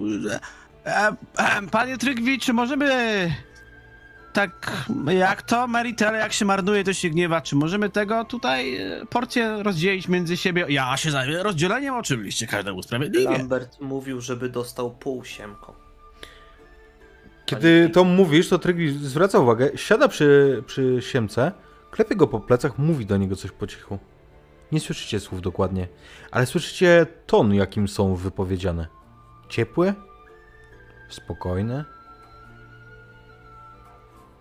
Tak jakby mówił dziadek. I Siemko ciężko wstaje i idzie po swoją porcję. Nakłada sobie, po czym siada z powrotem. Powłóczy po was takim trochę nieprzytomnym wzrokiem. Zjada jedną łyżkę drewnianą. Znaczy łyżkę jedzenia, nie, że łyżkę. Mm. O. Po czym przesuwa swoją miskę w twoim kierunku, Garrett.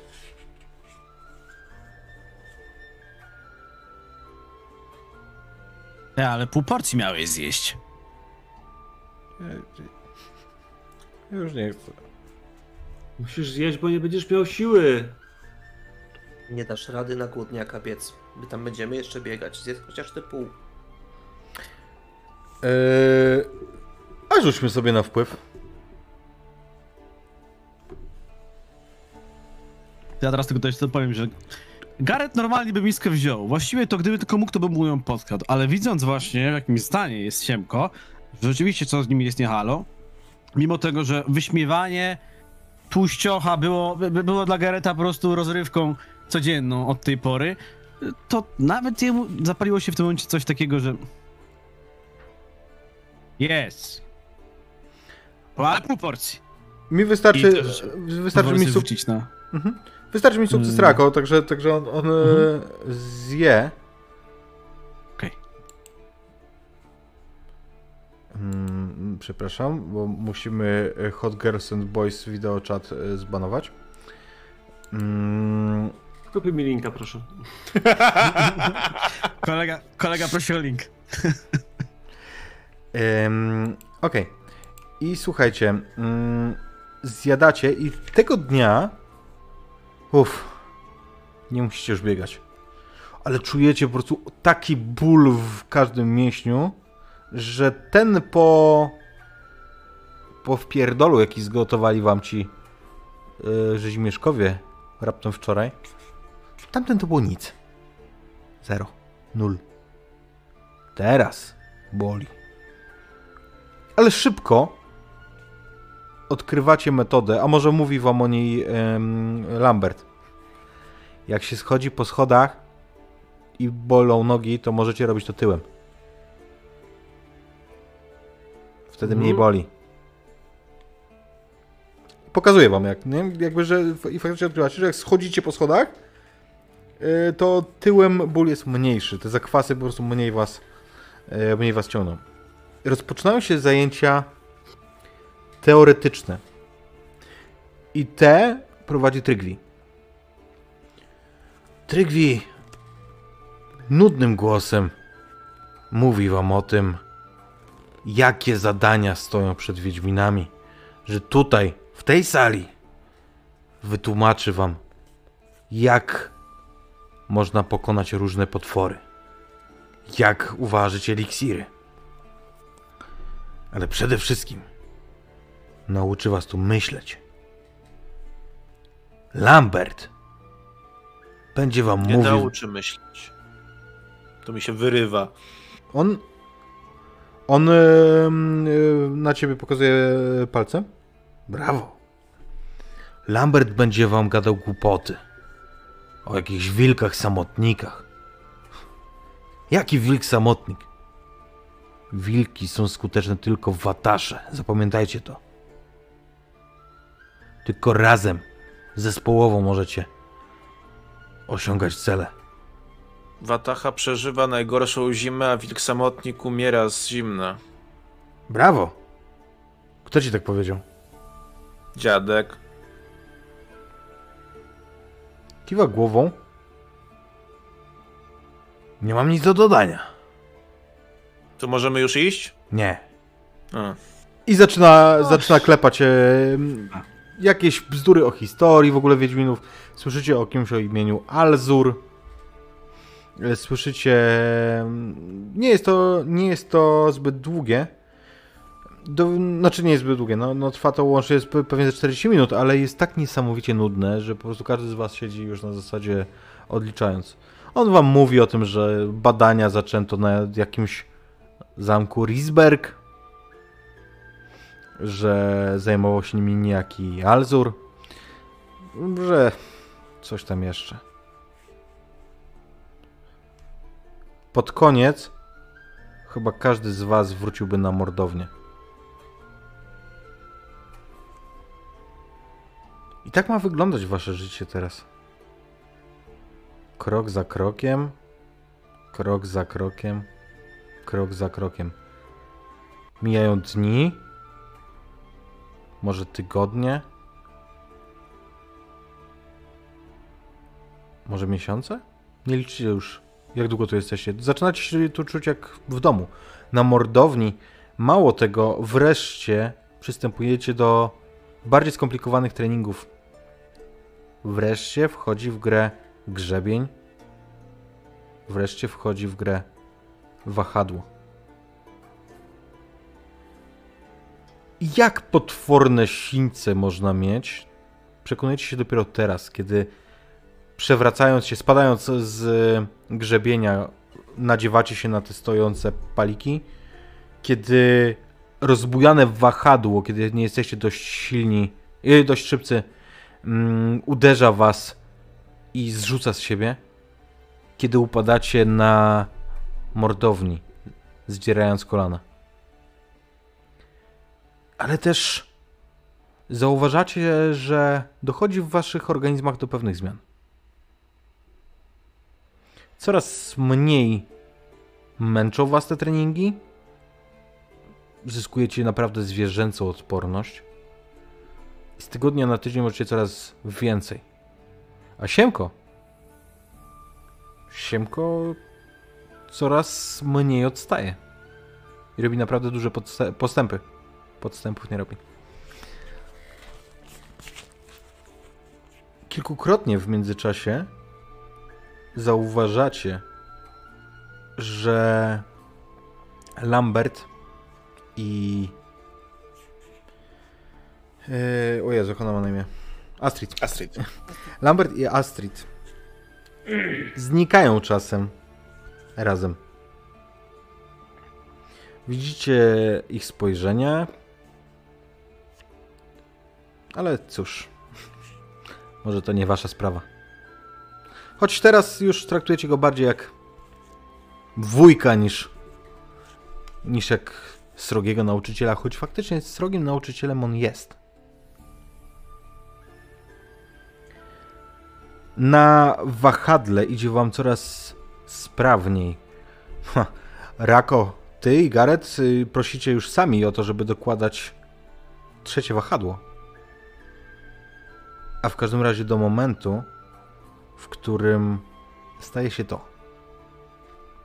Staje się to, że ośmielony postępami Siemko również o to prosi. Tego dnia mżyło troszkę. Garrett, Rako, Raudi, ty, Silt, zresztą ty też. Zrobiliście swoje przejścia bez problemu. Lambert nawet nie miał się do czego przyczepić, choć uwielbia to robić. Ale Siemko, on poczuł się zbyt pewnie. Zanim zszedł z, z wahadła, zwolnił, jak gdyby chciał obejrzeć się i po powiedzieć wzrokiem Lambertowi: ha, i co? Też dam radę.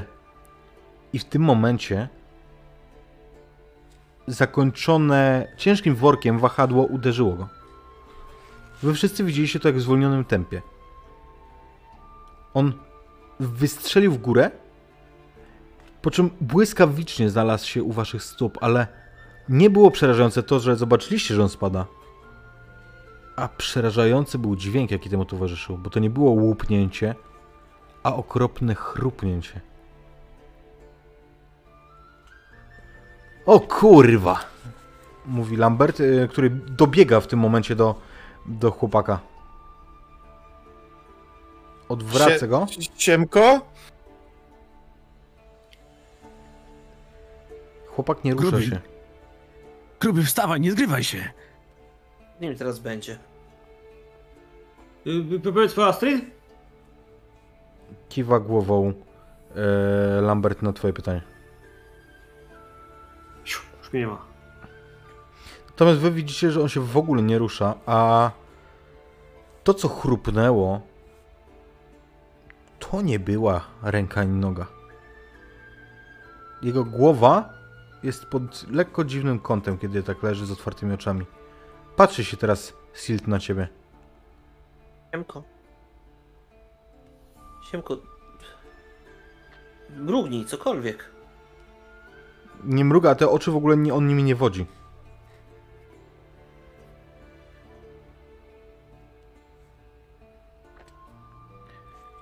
I kiedy przybiega Astrid, momentalnie pierwsze co robi, to odruchowo jak gdyby zamyka jego oczy. Ale drugie co robi, to w jakiś sposób gestem unosi go w powietrze, tak że on unosi się obok niej. Teraz jak on tak bezwładnie zwisa, to widzicie, jak bardzo ten chłopak schudł przez ten czas, kiedy jesteście tu razem. I ona odchodzi do zamku, a on jak gdyby posłuszny piesek lewituje za nią. I zostawiając was w zupełnej ciszy, was i Lamberta. Panie Lambert, trwa chwilę, zanim w końcu podniosę jakikolwiek dźwięk. Już ciągnę go za rękaw. Czy pani Astrid naprawi Siemka?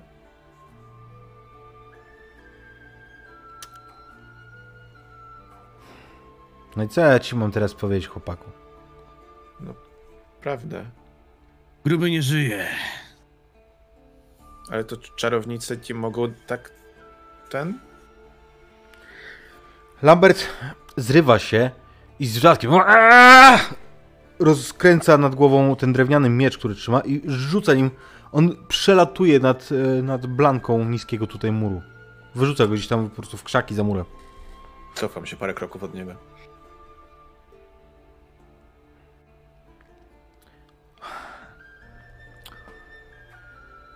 Witamy w Kaer Morhen, chłopcy. I tak długo zostaliśmy w komplecie. Patrzy na waszą szóstkę.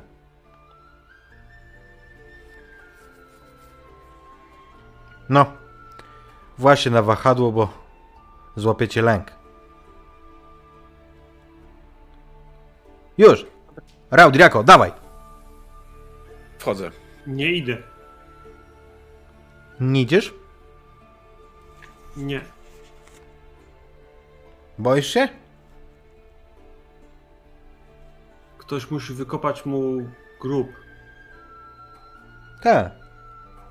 Ale nie teraz. Teraz jest trening. Od tego może zależeć twoje życie albo tego, kogo będziesz bronił. Nie, rzucam spojrzenie Siltowi, bo w sumie to... To my we dwóch mu kurwa pomagaliśmy wtedy. To myśmy mu wtedy pomagali. To myśmy...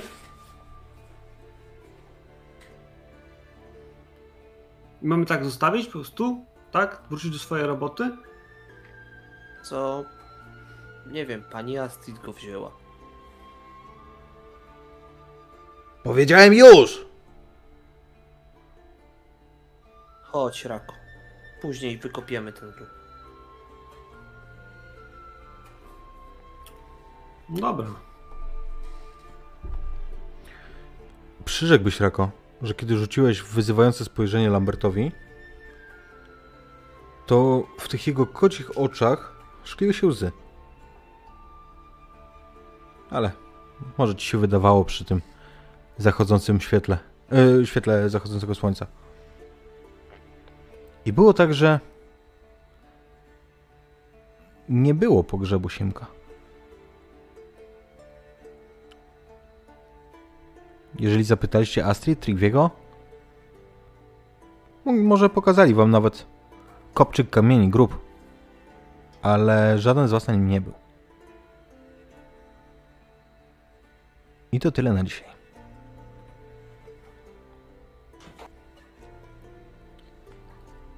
Tutaj sobie, moi drodzy, utniemy ciąg dalszy opowieści o naszych młodych adeptach, jeszcze nie wiedźminach, za tydzień.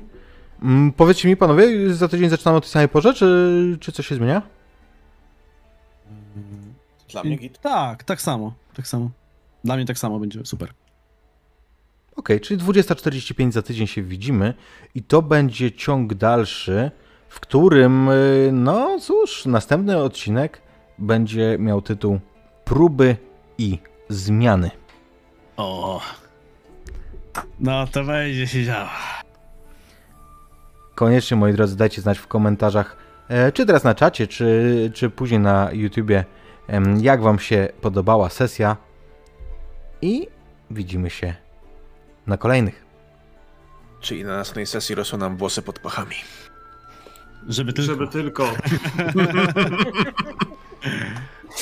Trzymajcie się. Do zobaczenia. Cześć. Na razie.